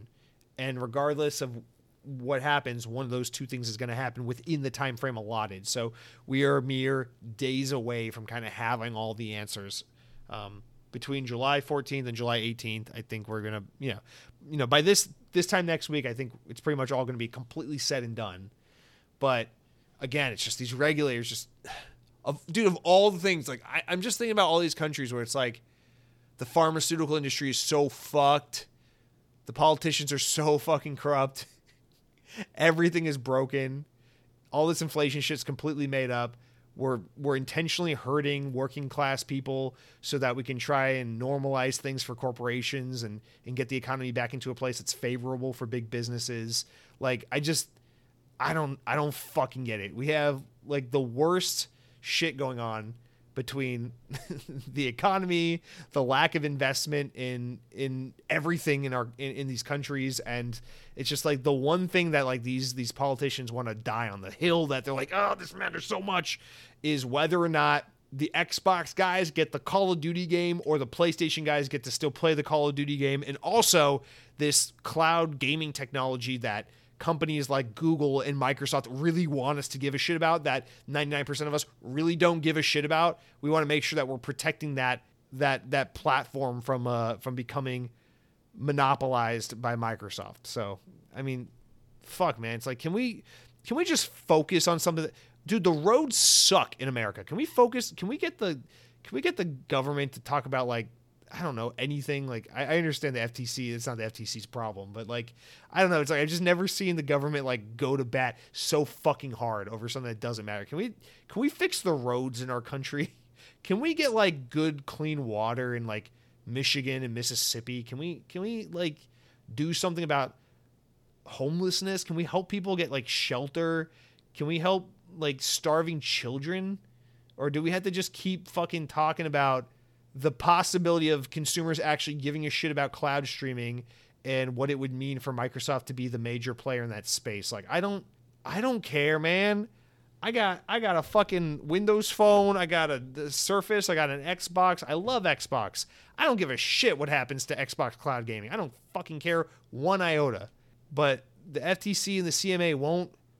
They just this is it's like I just never seen them go to bat so hard for something so insignificant. Listen, man, fucking carrots cost like five dollars now, man and you're giving all of our tax dollars to Ukraine, the Ukraine with weapons, with American weapons, so we can proxy fight Russia and potentially egg on a World War III. But the only thing you're really willing to go to battle for, really, really, really willing to like die on the hill of, is making sure that Xbox, the guys that brought you Halo, don't have Candy Crush, the game your mom plays in the doctor's office waiting room while uh, while she waits for the doctor to tell her that insulin's going to be a fucking million dollars because why not? So I I mean I don't know man. I'm just whatever. You can go to your favorite like Xbox YouTuber who's gonna be like, "Well, guys, welcome to the stream today. Today we have amazing news. Sony is devastated. Jim Ryan is crying. The whole deal is falling apart for PlayStation, and Xbox gamers can rejoice because Call of Duty will be coming to Game Pass within a moment's notice." I mean, fine. I'm sure that's like what half these fucking weird ass Xbox fanboy channels are saying, but like, I don't know, man. Like thanks for the update, Tom Warren. Like, God, dude, God bless the people out there like Tom Warren, by the way, like who are out here constantly covering the shit day in and day out. I would pop my fucking brains out of my skull if my job, if my actual career right now involved me having to keep a close watch over every little move that happens with this deal because that fucking sucks. That's that's that's real shit. Imagine being like, yeah, I work for a tech news company. I can't wait to talk about my thoughts and feelings on video games and cell phones and fucking smartwatches. And then the Verge is like, yo, Tom, we need you to like become the uh, FTC CMA Microsoft acquisition of Activision bitch. You know, we need you to do that for like the next year and a half of your life. That poor man. Like, so shout out to all the all the guys out there in in in the media that are actually like being tasked with following this stuff to the to the highest degree because man, that if I don't know, I don't give a shit, man. Who cares? Just let this deal be over with. So uh, yeah, I mean, before before this update just happened, I was prepared to be like, yeah, it looks like this deal's probably going to happen. Looks like within the coming days, this deal is going to be finalized. They got to figure some shit out with the British people, but that's about it. Uh, but now, nope, who, who knows? Uh, I'm sure by the time this podcast goes live, either Thursday or Friday, we'll have an update on what the timeline looks like and what's going to change. Although I guess uh, the the uh, the the court district could deny them of the appeal I, I don't know if that's how that works, or if they or if they have to address it or adhere to it, or if it's like the process of getting that appeal enacted just takes so long that Microsoft could basically slip one past the goalie. But we'll find out in due time. We don't have to speculate and talk about how Sony fans are dumb. We can just wait 24 hours and Jason Schreier or Tom Warren will give us the update. So, fucking, I don't know, Candy Crush. Uh, yeah, okay, real quick. So we can talk about what's going on with the uh, CMA over in the UK. So the U.S. Federal Trade Commission reportedly is leaning toward appealing. Nope, we already talked about that, so we don't bring that. Let me back up here. Okay, here's the UK. Uh, the UK's Competition and Market Authority, or the CMA, has agreed to pause legal proceedings with Microsoft and Activision Blizzard with view of uh, to reach an agreement over game company's proposed merger. So they say, "quote We stand ready to consider any proposal from Microsoft to restructure the transaction in a way that would address the concerns set out for our final report," said a CMA spokesperson. In order to be able to prioritize work on these proposals, Microsoft and Activision have agreed to the CMA uh, that a stay of litigation in the UK would be in the public interest to all parties uh, that have made a joint submission to the Competition Appeal Tribunal to this effect. In its own statement, Microsoft President Brad Smith confirmed that the company had agreed to the CMA's pausing the UK litigation would be the very best way to proceed, saying, quote, after today's court decision in the US, our focus turns back to the UK, where he says, while the ultimate disagreement on the CMA's concerns, we are now considering the transaction might be modified in order to address those concerns in a way that is acceptable to the CMA. So it sounds like reworking the deal in a way that might that might be obnoxious and cumbersome just to appeal to the CMA um, which uh, you, you know what I should say instead of instead of just getting so pedantic about it all, I should just say this: Perhaps the most egregious part of this entire thing is when you pay close attention to the arguments of the CMA as well as the arguments of the FTC and what it is that they're truly concerned about and what their like specific examples and evidence are to support their arguments and their concerns and their fears. The funniest part of it all is like how insanely stupid these people sound.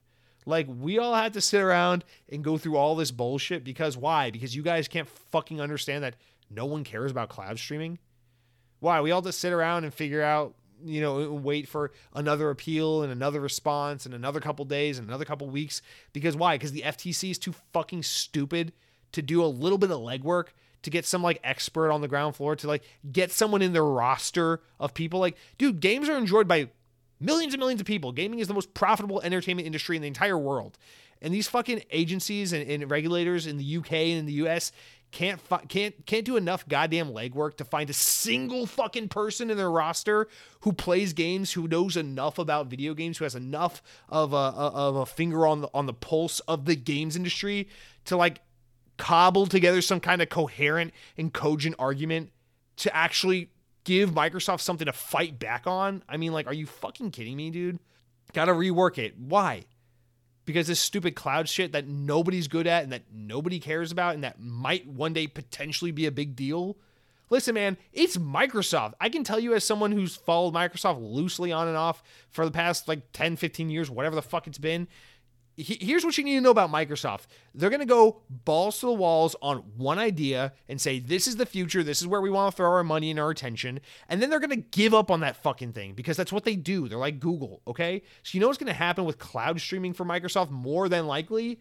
They're going to give up on it in a few years. It's going to go the way of Windows Phone. It's going to go the way of Surface Phone. It's going to go the way of uh, the, the fucking uh, uh, Windows X. Remember when Windows X was uh, revealed a few years ago and then that got canned quietly? It's like everything Microsoft does. It's just going to go in the fucking garbage can because people aren't going to take to it and then we will move on. It's going to be like it's going to be like fucking Cortana, the voice assistant Cortana, you know? Were we afraid that that was going to take over the world? That everyone's going to stop using Siri and Google Voice Assistant because uh, because Microsoft put Cortana on Windows Phone or some bullshit like that? It's it's Microsoft we're talking about. It's cloud gaming, dude. This thing's been around for like three or four years. It's it the technology is pretty cool, pretty impressive, and it's basically useless ninety nine percent of the time.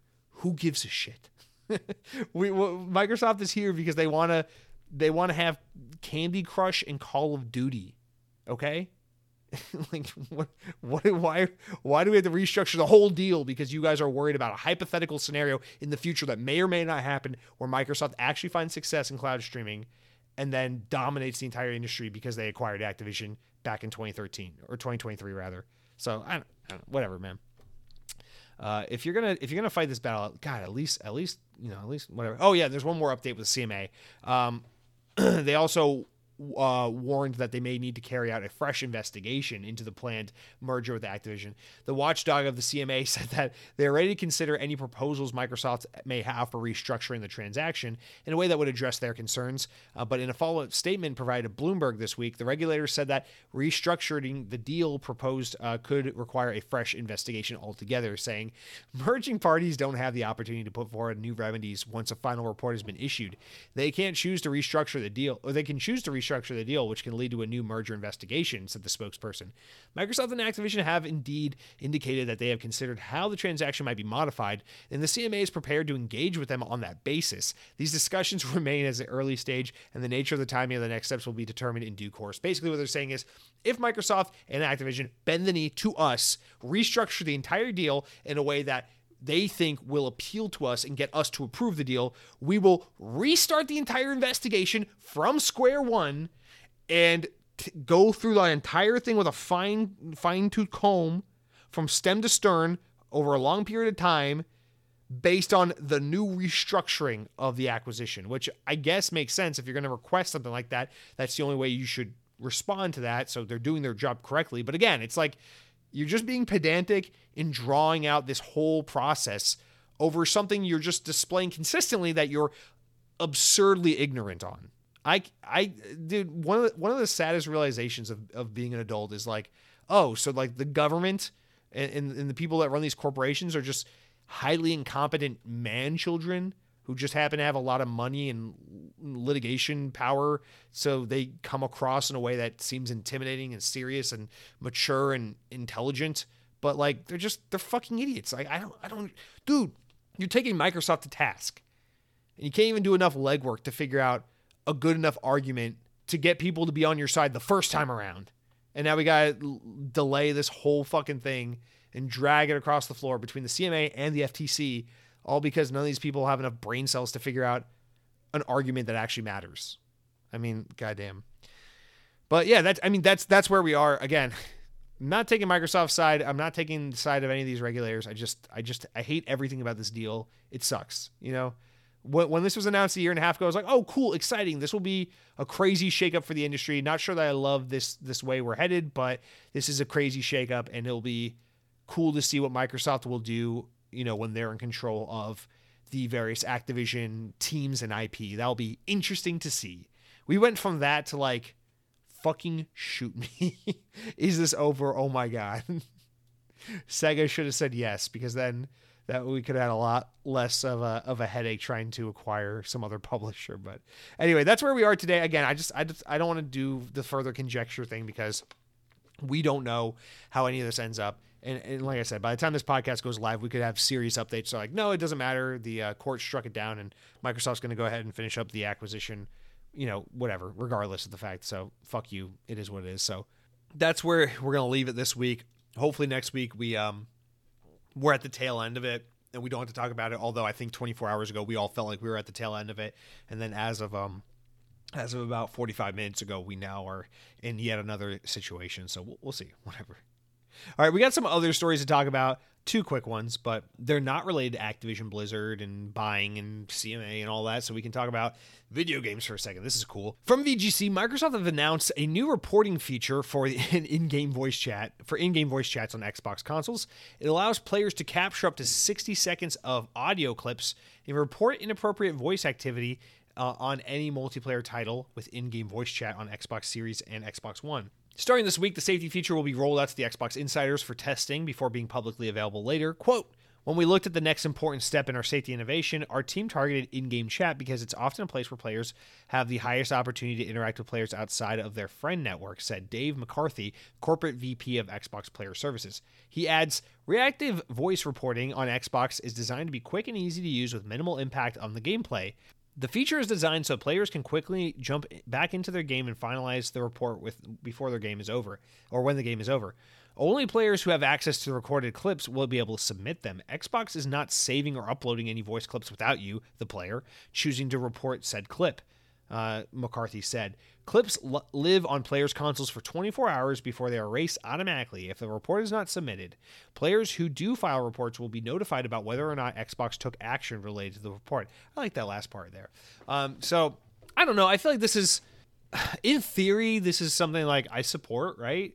Uh, I just feel like we'll have to see kind of how it plays out with something like this existing because, listen, man, I know we all like to goof around and joke around and be nostalgic for like like the old you know oh halo 2 old modern warfare 2 lobbies back in the day that shit was wild you know like just those crazy youtube compilations of people just saying the most heinous shit like the most racist sexist misogynistic shit you've ever heard in your life and we all watch the YouTube clips and remember like, oh my god, people used to talk like this so flippantly on on Xbox Live, and we laugh about it and stuff because it's like it's like the fucking Wild West. It's just ridiculous.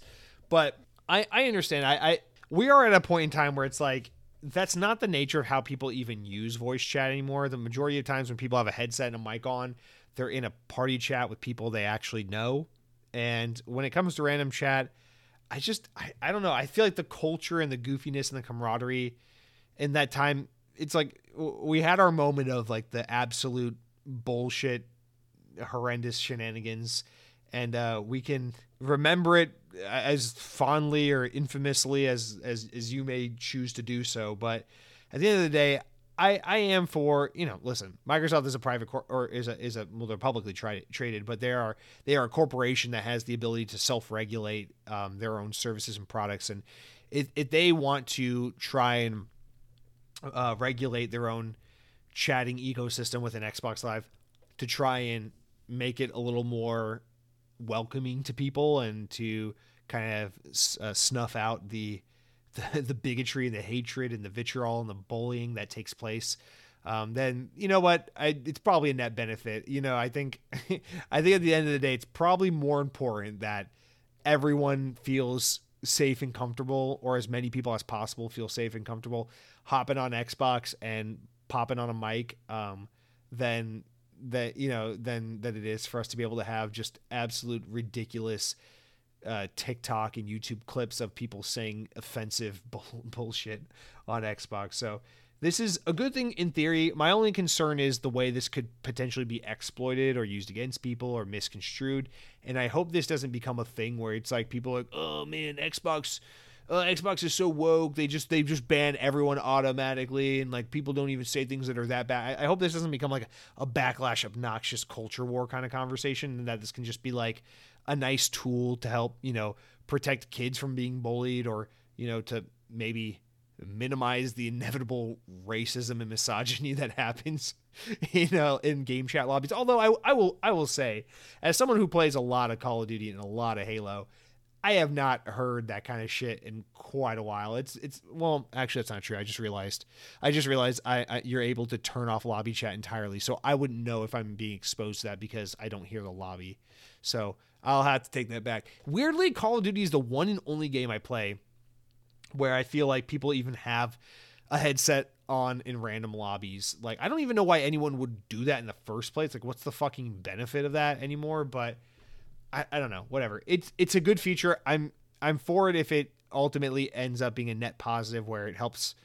to protect, you know, kids a little more from being exposed to inappropriate discussion and if it, you know, it helps a couple kids be less bullied and you know, fucking God bless the few women out there on Xbox who venture out into the brave world of not only well, I, well, I should say not only because there's nothing brave about going to play a fucking video game, but the the brave women who take the plunge into putting on a headset and exposing themselves to randoms because Xbox Xbox Live conversations become a totally different realm when people catch on to the fact that there's a female in the in the room. So, God God bless you.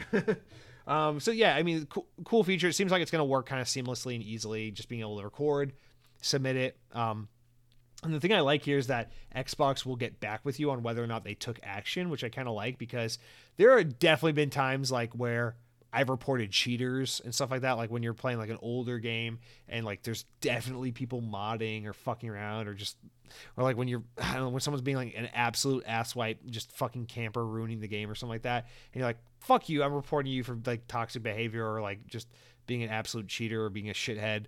I, I don't do that as much these days, but especially in the Xbox 360 days, I feel like I used to get really aggro and report people a lot. And there is something kind of unsatisfying about like, yeah, I reported someone, but no one's ever going to know because there's a 0% chance Xbox is going to take action.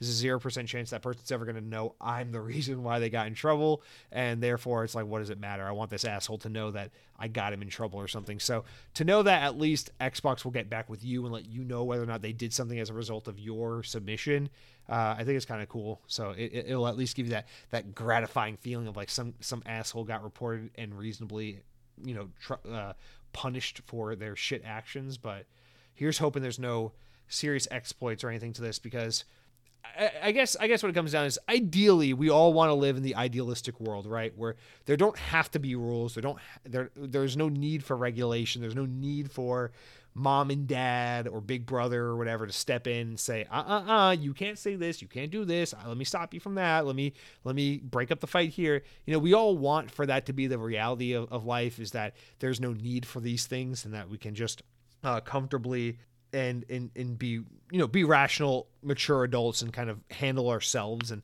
handle our, our own qualms and beefs with one another and and be able to be respectful and kind to one another um, but that's not the way it works. And when you add the the shield that is the internet um, to the conversations, it's it's an excuse for people to be absolute shitbags. So I am in favor overall of this decision because it because people are going to be shitheads regardless, and you need to have some kind of procedure in place to be able to try and stop these guys. So kudos to Xbox for trying to do something more about this. Um, I think it seems like a clever and creative solution, and hopefully this leads to a kind of tampering down of of more toxic and offensive behavior on Xbox. But you know, there's one thing when you're in like a party chat with your buddies and you're being absolute dirtbags to one another um, in a more you know consensual kind of way, but there's a difference between just being an absolute shithead to strangers. However, I will say, um, I actually recently got exposed to some TikTok channel where this guy basically uh, does Xbox clips where he talks to randoms and like games like Call of Duty or he'll go on like VR and doing like Roblox or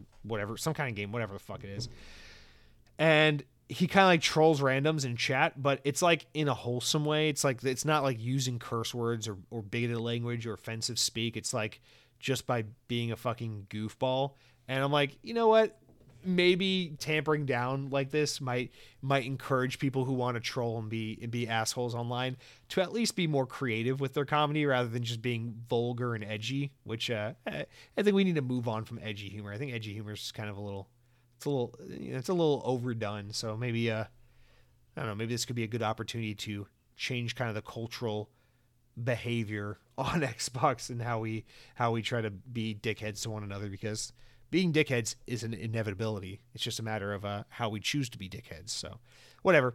Cool that this feature is being added. I'll be curious to see how it goes. Also, I'll be curious if there are compilations of like videos where it's like, here's a compilation of people who got suspended from Xbox Live for these clips, you know, like the clickbait. You won't like uh, um, uh, this Xbox Live user got suspended for this 30 second audio clip, and then you click on it, and it's like some guy like, your mother is unintelligent, and I do not like her. And it's like banned. So I look forward to those clips. Uh, hopefully, we get some good shit out of it. But yeah, whatever. Regulate to appreciate the the the the, the Xbox Live party chats, and um, there's something else I was trying to say, but it's escaping me. So rather than stalling for time for it to come back to my head, I'm just going to go ahead and move right along with our last story, which is kind of a little touch up on Clockwork Revolution, the new game coming from inXile Entertainment that was revealed at the Xbox Showcase last month. From VGC, Clockwork Revolution is a love child of Vampire the Masquerade and Arcane, Arcana, Arcanum. Sorry, I never say that name right. I've heard it, but I never can say it.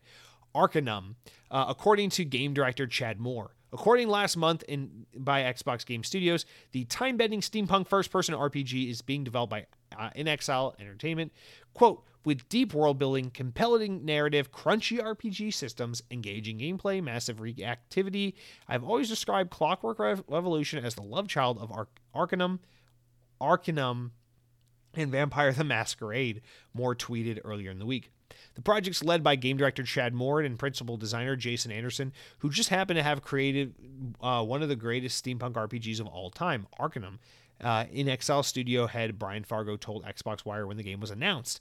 Clockwork Revolution Revolution takes place in the vibrant Victoria era metropolis of Avalon, where the steam train flies overhead. Wealthy industrialists replace their limbs with ornate clockwork prosthetics, and mechanical servants fulfill their master's every whim.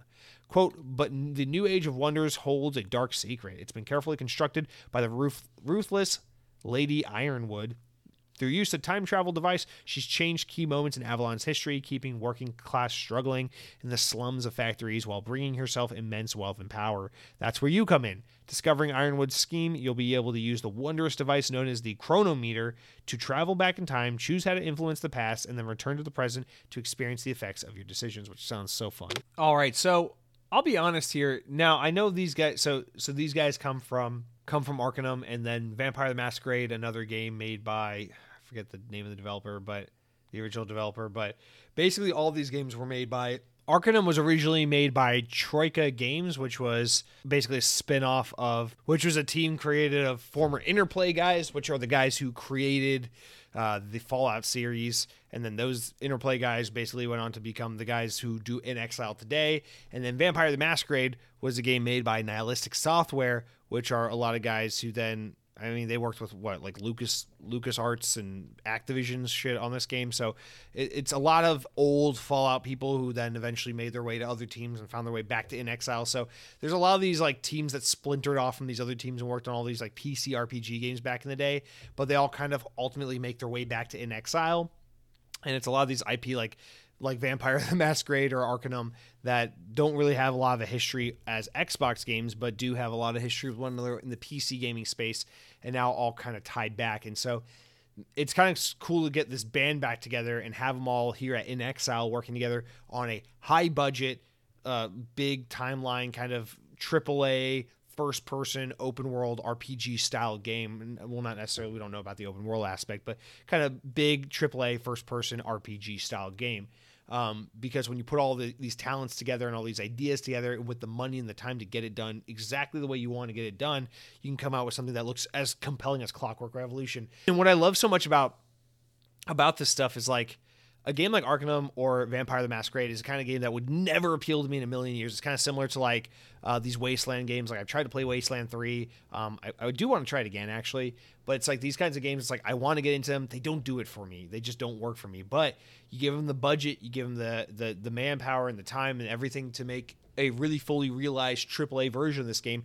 And you make these really beautiful, intricate, compelling open world 3D first person RPG games. Kind of like what happened with Fallout, right? Like Interplay and these guys make Fallout 1 and 2. Like these are games I would never play in a million years. But then Bethesda licenses the IP and they're like, we want to do Fallout. We want to do like a big budget AAA kind of thing. And then you get Fallout 3, which makes the game a lot more appealing to more casual or, or mainstream kind of players like myself, someone a little more mainstream with their preferences.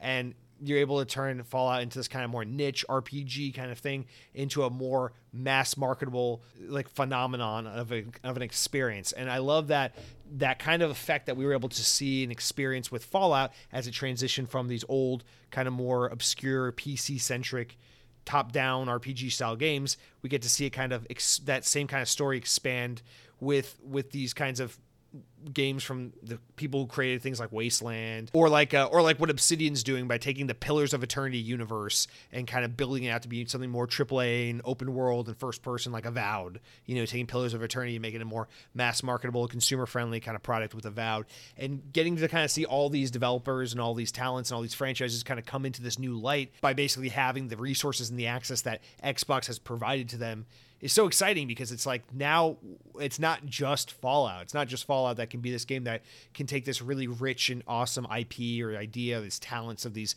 of these PC developers and make it something that's appealing and accessible to all. But it's like these other guys that get to do it too. It's the it's the interplay guys, it's the inXile guys, it's the, it's all these other you know it's the it's the um, Obsidian guys, and and to watch these games like Clockwork Revolution kind of come to light as a result of as a culmination of all these years and all these games and all these IP that have come and gone and and had their audiences and had their time, and now be able to create something like this. I just it's so exciting because to me it seems like the potential at least we don't know. None of these games are out yet. Who knows? Maybe they all suck. Maybe some of them suck. But the potential seems to be in a place where between avowed Clockwork Revolution, all these, you know, Outer Worlds 2, all these games, it's like we we could have a situation on our hands where like Xbox is just having like Fallout slash Elder Scrolls level like rich Western RPG hits one after another, after another, after another, thanks to the resources and the money and the investment in all of these different teams.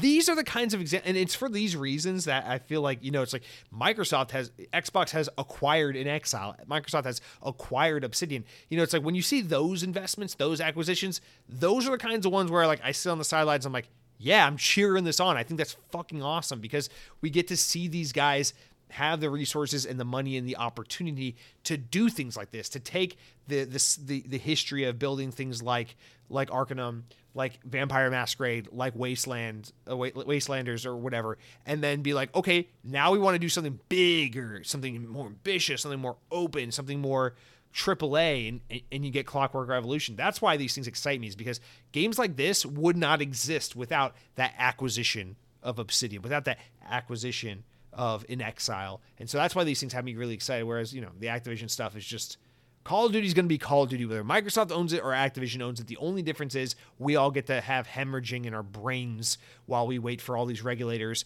and Microsoft executives to go back and forth and back and forth and back and forth for a year and a half. So that's the difference between the Activision deal and stuff like this. This is why this stuff gets me excited. Why I'm like, I'm here talking to you about video games and why like, ooh, I can't wait for Clockwork Revolution because this is something that is fundamentally existing and coming to light and, and tantalizing and, and just so so interesting because Microsoft invested in Exile and now we're getting this as a result of that and that's so cool. So I think this game sounds awesome. It sounds really cool to see that you're getting all this talent together. Now, because I am a complete layman who has no experience with these games, I did post some quotes and some some excerpts from these Wikipedia pages to kind of describe a little bit about what these games are because while I know there are people listening to the podcast who absolutely have familiarity and experience with games like Arcanum or Vampire the Masquerade, there are a lot more people probably like me who have no experience with these games and therefore might be totally lost as to what the significance of saying, oh yeah, a game like Clockwork Revolution is very inspired by. It's the love child between a game like Arcanum and a game like Vampire the Masquerade. And you know, a lot of people like me who might be like, well, I'm that's lost on me as to what that might mean. So to give you guys a little bit of context, a little bit of idea of like some of the things that these games feature and we're known for, and what that you know how we can glean from that some kind of idea of what Clockwork Revolution might might entail in terms of its its gameplay and its feature set and its and what it's going for. Um, so I, I wrote these bullet points down. So real quick, just to backtrack a little bit, they say Clockwork Revolution.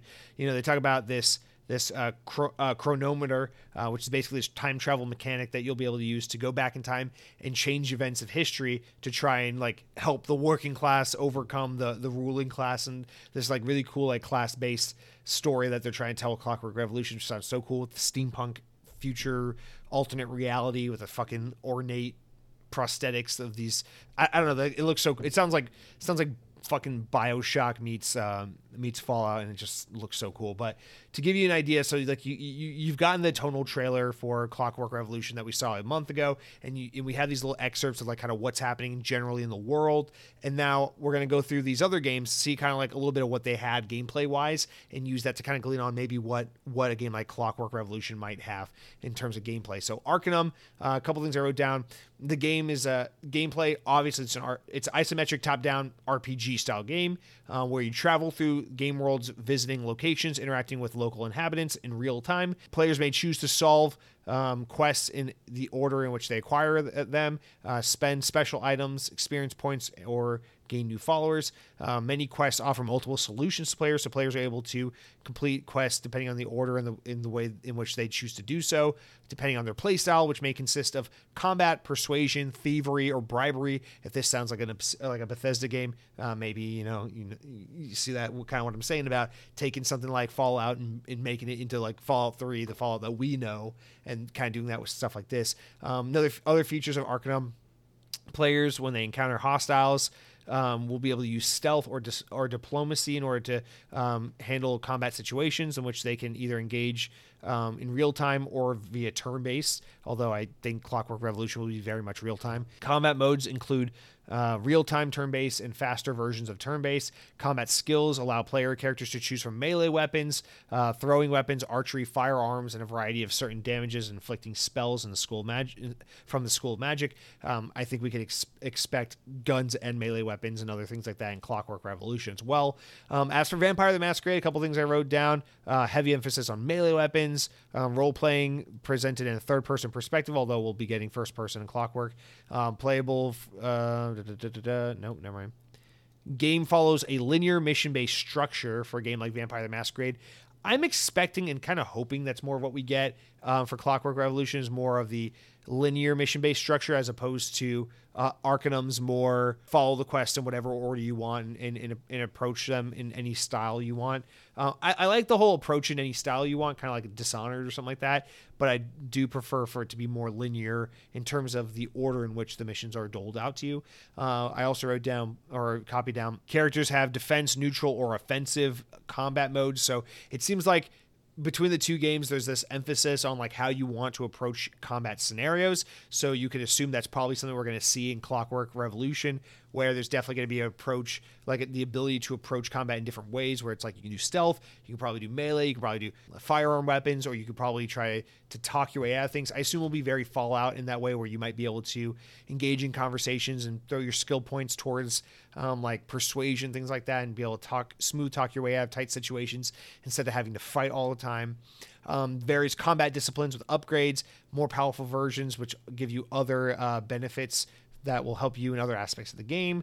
Disciplines can allow players to mesmerize an enemy or potential feeding victim, rendering characters invisible to escape detection, turn characters into mist, summon serpents to attack enemies, heal, revive, and other uh, allies and teleport to a haven. So those are other abilities and gameplay features of Vampire the Masquerade, which um, you can again you can assume that uh, investing in different kinds of play styles will give you different kinds of abilities throughout the game that will help you play the game and enjoy it in different ways. So lots of ways to approach gameplay seems to be a a clear and concise way to describe things that we'll probably see in Clockwork Revolution, as well as multiple combat scenarios, as well as kind of a way to just approach combat in, in a lot of creative ways. So it seems like those are the overarching themes that both games have in common that we'll probably see as Clockwork Revolution is a quote unquote love child of those two games. So gives you a little more of what to expect. Obviously, no, that's confirmed. That's just me trying to deduct based on what is similar between a game like Arcanum and a game like Vampire the Masquerade and see how those similarities might create a love child for a game like Clockwork Revolution.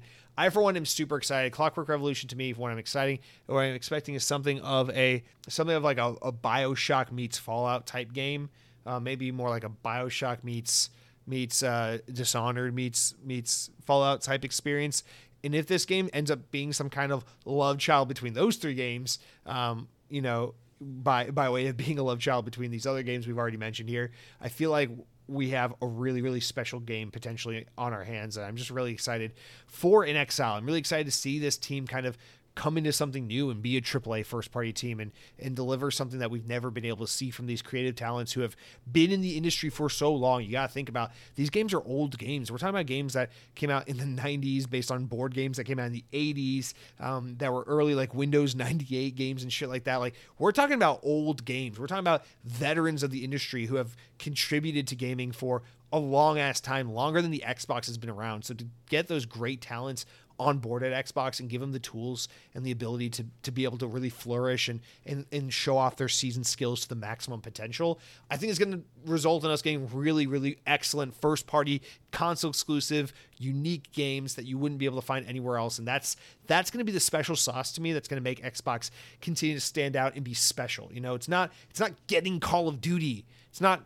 allowing it to stay on PlayStation or getting it on Game Pass or exclusive this or time. I don't give a shit about any of that. I want really cool, unique games that Xbox was able to enable and create as a result of their resources and their investments, their savvy and enlightened investments by way of having close relationships with really compelling developers and really compelling teams who have a lot of potential, who show a lot of promise, and are able to bolster the Xbox platform through their excellent, excellent games. And a game like Clockwork Revolution looks like it is going to be that. Maybe it's not Lots of games look good and then end up disappointing. I'm looking at you, Redfall.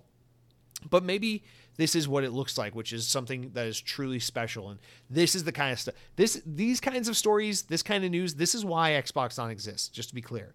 Because this stuff gets me excited. This stuff inspires me. This stuff makes me excited about games. It makes me want to play video games. Makes me want to celebrate video games. Makes me want to talk about, think about video games. This fucking FTC CMA appealing the court's ruling on fucking mobile developer king being part of Xbox. Don't give a shit. Don't care. A million other YouTube channels, podcasts out there that can tell you all about the armchair fucking lawyering that they've been doing over the past year. But I don't give a shit about any of that. Whatever happens, happens. All those corporations and government officials can go uh, stick their thumbs right up their assholes. I will be patiently waiting to play Clockwork Revolution because that game looks fucking badass. Sounds so good. And in the meantime, speaking of excellent Western open world RPGs that I cannot wait to get my hands on. We're just a mere two months away, not even, from Starfield coming out. So we're about to see some really good exclusive Xbox shit come to light. So looking forward to that. Guys, it's going to do for all of our news this week. Let's round out real quick. A couple quick stories. Stories important enough to make the uh, podcast, but not important enough to make their own discussion. Uh, coming all from VGC, the only website I know of. ID at Xbox Demo Fest has returned this year with 20 playable demos that will be available on Xbox for the next week. You can go on there from now until until the 17th to try out a, li- a list of games that were uh, shown at the ID at Xbox showcase. And uh, yeah, so check out check it out if you want to support some indie games, find some cool new games to try out through this demo program. Another one here is Assassin's Creed Codename Red could be targeting a 2024 release date, according to a LinkedIn post earlier in the year. Ubisoft business developer and brand part uh, partnership executive Arisa Lagunzad said that the company was looking for a Japanese partner to work on the biggest blockbuster of 2024. So hopefully next year that will be our Japanese open world Assassin's Creed game that people have been looking forward to forever. Next up, a remake of Need for Speed Most Wanted could be coming next year, according to a voice actor. In a since deleted social media post, uh, Simon Bailey, who voiced a character in the original game, claimed that a remake has been in the works and will be released next year in 2024. In the post, ba- uh, Bailey uh, targets, uh, sorry, tagged Criterion Games, seemingly suggested that EA Studios involved in the project. It's worth noting that Bailey is likely referring to the 2005 Need for Speed Most Wanted, in which she appeared in, not the version that was released in 2012. It's funny because I never played the 2005 one that people liked a lot. I only played the 2012 one that not a lot of people talked about, but I thought that game was pretty damn good. But uh, dude, just do Need for Speed Underground. It's the one everyone wants. I understand Need for Speed Most Wanted was popular, it was liked, but Underground 1 and 2 are the games people miss. So why do we not just do Underground already? Stop dancing around it. I just played Need for Speed Unbound the other week. It's fine. It's clearly inspired by Need for Speed Underground. Can we just do Need for Speed Underground instead of teasing? Please. Next up, Activision has detailed Call of Duty Modern Warfare 2's Warzone 2 Season 4 Reloaded, launching on July 12th, and uh, which is today, the day I'm recording this. So Season 4 Reloaded is available now, and with that comes a bunch of new features, including a crossover with the TV show The Boys, where one of the characters from the show will be featured as a skin in the game. Players will also be able to play Season 4's Raid, which I, I can't wait because these raids are so good. So I need to play that. Next up, Hitman developer IO Interactive has opened up a new studio in Brighton, England. The independent developers published said court uh, has said that the core team at IO Interactive Brighton uh, is already on place with contributing to all the games in active de- development. So right now they're kind of on support work, but I assume one day they'll probably go on to do something else. The cover star of the first EA Sports FC game is seemingly leaked. Remember that is the new FIFA replacement, basically. Data miner Billy Bill Kun uh, has said that the excellent track has an, started an excellent track record for product leaks and claimed that EA Sports FC 24 will be released on September 29th, and that the cover star is likely going to be is going to be Manchester City star Erling Haaland, and he will reportedly appear on the box of the standard edition of the game when it releases in September. Finally, Street Fighter from VGC, Street Fighter 6's DLC, for, uh, first DLC character, Rashid, will join the game later in the month. He'll be available um, to anyone who owns the Year One Character Pass, and it'll come out on July 24th. So if you're a, a uh, Street Fighter 6 fan, you're getting your first character in just a little bit here. But guys, that's going to do it for all of our news this week. Thank you so much for listening. Real quick, let's round out our podcast as we do each and every week with our comments, shout outs from over on youtube.com slash Xbox on podcast or at Xbox on podcast. We can leave a comment each and every week, say anything you please, and I will read it on the show, whether it's nice, mean, or somewhere in between, as well as leaving comments on YouTube. Please be sure to rate the show five stars on podcast services if that's how you choose to consume the show. iTunes, preferably, because that will really help get the show out there. And if you're not planning on leaving any review higher, or yeah, if you're not planning on leaving a review uh, five stars or more, which I don't, I don't, think any podcast service lets you do more than five stars. But anyway, if you're planning on leaving a review anything less than five stars, basically, you can just go ahead and keep your comments to yourself. I don't fucking want your feedback.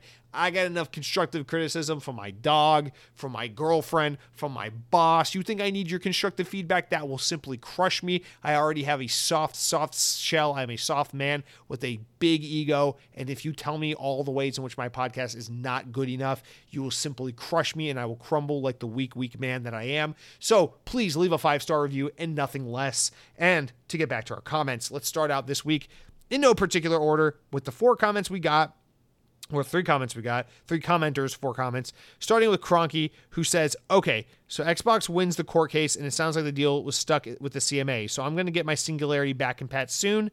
In all seriousness, what are you lo- most looking forward to as a result of this? I imagine it's just that you can stop talking about this. Well, this comment hasn't aged well because we can't stop commenting about this. But yes, if I'm trying to look past that part and just say, when this is all done, uh, assuming that the deal goes through, what is it that I'm most looking forward to?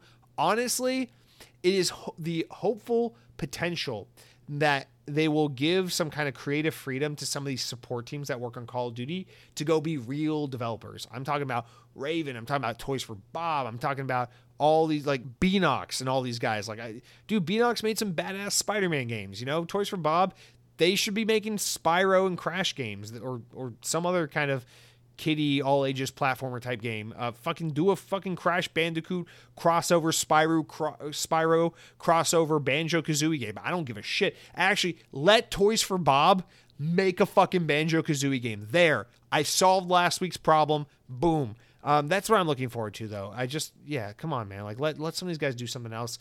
Uh, and also, here's what you should do with Call of Duty: this Master Chief Collection for Call of Duty. You make two of them the Master the, the Master Chief, the Modern Warfare collection and the Black Ops collection. It is a platform for Black Ops and a platform for Modern Warfare that has all the campaigns, all the best multiplayer maps, all thrown into one beautiful multiplayer suite, so I can enjoy all the best Call of Duties ever in one online master place ecosystem, whatever the fuck it is I'm trying to say. I would love that. So those are the two things I would like to see. Uh, but I'd be curious to know what else you guys would want to see. Uh, Cronky also says, haven't listened uh, to the show yet, but no, I don't think Banjo Kazooie should come back. Yooka-Laylee did poorly, so question. So I have questions as to um, so the question as to have this already been done is answered, or whether or not the audience would demand it. Well, Yooka-Laylee was also apparently disappointing, so that's part of why I didn't do well. But yes, you said I have now listened, and I don't think that there should be a new Banjo Kazooie game even after listening. So fair enough, but I think Toys for Bob should make Banjo Kazooie because that would be fun. Um, they've done a great job of Spyro, they've done a great job of Crash. Let's see what they can do with Banjo Kazooie. That is where I'm putting my money. Although I don't think it will happen, I think it would be a really fun idea. So hey, there you go. That's that's my input. Now, next up, Mr. Mike Clark writes in and says, Great episode. Thanks again, Jesse. Sarah Bond maybe gets into a Smash Bros. on the next Nintendo console. Would be so cool for Game Pass to be on Switch too. I just imagine Jim Ryan's emails. Yes, um, Jim Ryan would just have a fucking field day. He'd just complain and kick and scream, and then we would get some internal email leak where he'd just be like, um, we don't give a shit. We're better than Nintendo and Xbox combined plus ice cream. We don't care. And then uh, we'd show that to the CMA and we'd show it to the FTC and they'd be like, see, see Jim Ryan's email. This is why we had to put a stop to Xbox. And Xbox would be like, what do you mean? We're just trying to put gamers at the center of the entire goddamn universe. Even though the core of the earth is piping hot, it's lava in the core of the earth. We want to take gamers and put them in the fucking core of the earth where it's lava uh, because we love gamers so much. And then the government will be like, uh, let's spend all day talking about this and just neglect the fact that there are starving children because that would be a real problem and we don't like to focus on those. And then I would blow my brains out, and that's how that would happen. So, Mike Clark, thanks for writing in. Um, we went down memory lane and we talked about all that. And uh, let's get to our final comment of the week, which, which, which comes from Mr. Maug, who says, Well, now that Microsoft has defeated the FTC in court, we can celebrate with New York Pizza and Banjo 3. Well, Mr. Maug, the only thing I'll say is, it's a good thing that pizza tastes good as leftovers. Pizza tastes delicious when it's cold because y- you may have ordered the pizza, but we can't celebrate with it quite yet. So put it back in the fridge and wait another couple days because the FTC and the CMA got to wank, as the British would say, wank off on Microsoft about all the uh, the cloud streaming monopolies that they're creating. So um, eh, not quite yet ready for the New York pizza time. Uh, but Banjo 3 I'm gonna stand by my idea I just came up with just right now. I love this idea. Let's do fucking Toys for Bob Banjo Kazooie game. Make it fucking happen. Phil Spencer, I know you listen to the show. I know you listen. You're afraid to admit it. Maybe you've never talked about it. Maybe your phone just so happens to not have this podcast in its history whatsoever in any way, shape, or form. But I have a hunch that I'm willing to take a bet on that you listen to this podcast. I know you fucking do make Banjo Kazooie, developed by Toys for Bob, happen. I'll be waiting right here. Thank you, Mr. Philly.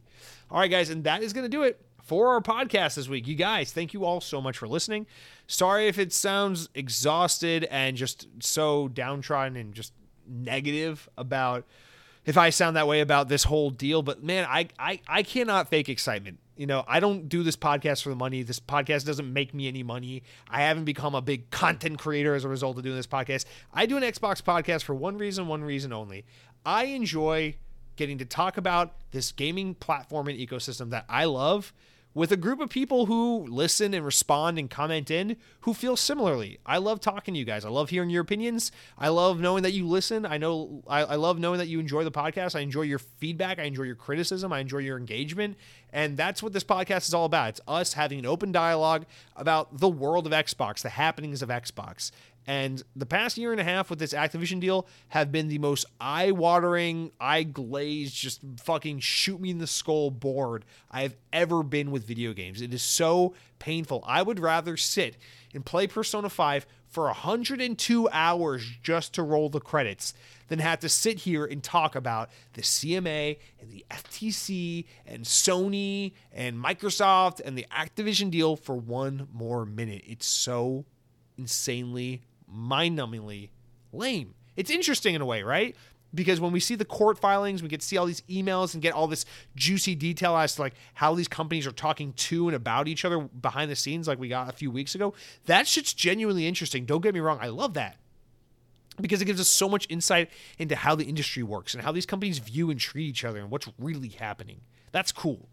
But when it's just the courtroom talk of like some fucking British twat being like, I, I think that Microsoft has a monopoly, uh, they do. And then some guy in America's like, well, clearly what's happening here is um, at this por- at this current point in time, Microsoft is going to have um, a monopoly on Call of Duty, which I'm familiar with because my 14 year old son can't get out of his bedroom and stop smoking pot long enough to tell his old man that he loves him and so I know Call of Duty because it's the game that's been raising my boy. And for that reason alone, we got to keep it available on PlayStation, even though no one's trying to take it away from PlayStation. And I'm sitting here saying, wow, this fucking sucks. This is like, this is like if I was like, let's do an Xbox podcast, but instead I just have to listen to like my fucking middle school teachers tell me about what's happening in the world of Xbox. And I'm sitting there with my mind melting because I'm like, wow, you really, you really don't know what a teraflop is, you stupid piece of shit. And anyway, thank you for listening. Thank you for thank you all for enduring because this isn't it's not just me. I'm not the only one here who has had to endure this. I'm sure all of you who have so who follow Xbox related news on social media, who are slightly engaged, who follow other Xbox podcasts and YouTube channels and gaming media outlets. This is, it's inescapable. It's inescapable. We can't just sit down for a second and be excited about Starfield and Clockwork Revolution and Avowed and all these awesome games that are coming to Xbox because the only thing that's a tie that is tied to Xbox when you search up that word on the internet, FTC, CMA, Activision, Blizzard, Nikon controllers, whatever. I don't fucking know. It's just nonsense. It's it's garbage, it's boring, and I cannot wait for it to be over. We're getting there, guys. Stay stay strong, hold in, hang on tight, because when it's over, you know, I'll send each and every one of you guys a, a fucking prepackaged uh, box of Klondike bars original flavor, and I'll ship them directly to your house. Each and every one of you guys, you all deserved a Klondike bar um, for your amazing patience and uh, just your participation in the show. So thank you all for listening. Thank you all for supporting. Hope you have a wonderful week. Uh, if you're looking to spoil yourself with some trashy food, head on over to Taco Bell. Try the crispy chicken taco or the volcano menu. It's not bad. You won't regret it. That that much I can promise you. And uh, until next week, take care. Be safe treat each other with kindness and respect, play some good video games, eat some delicious food, and until then, power your dreams.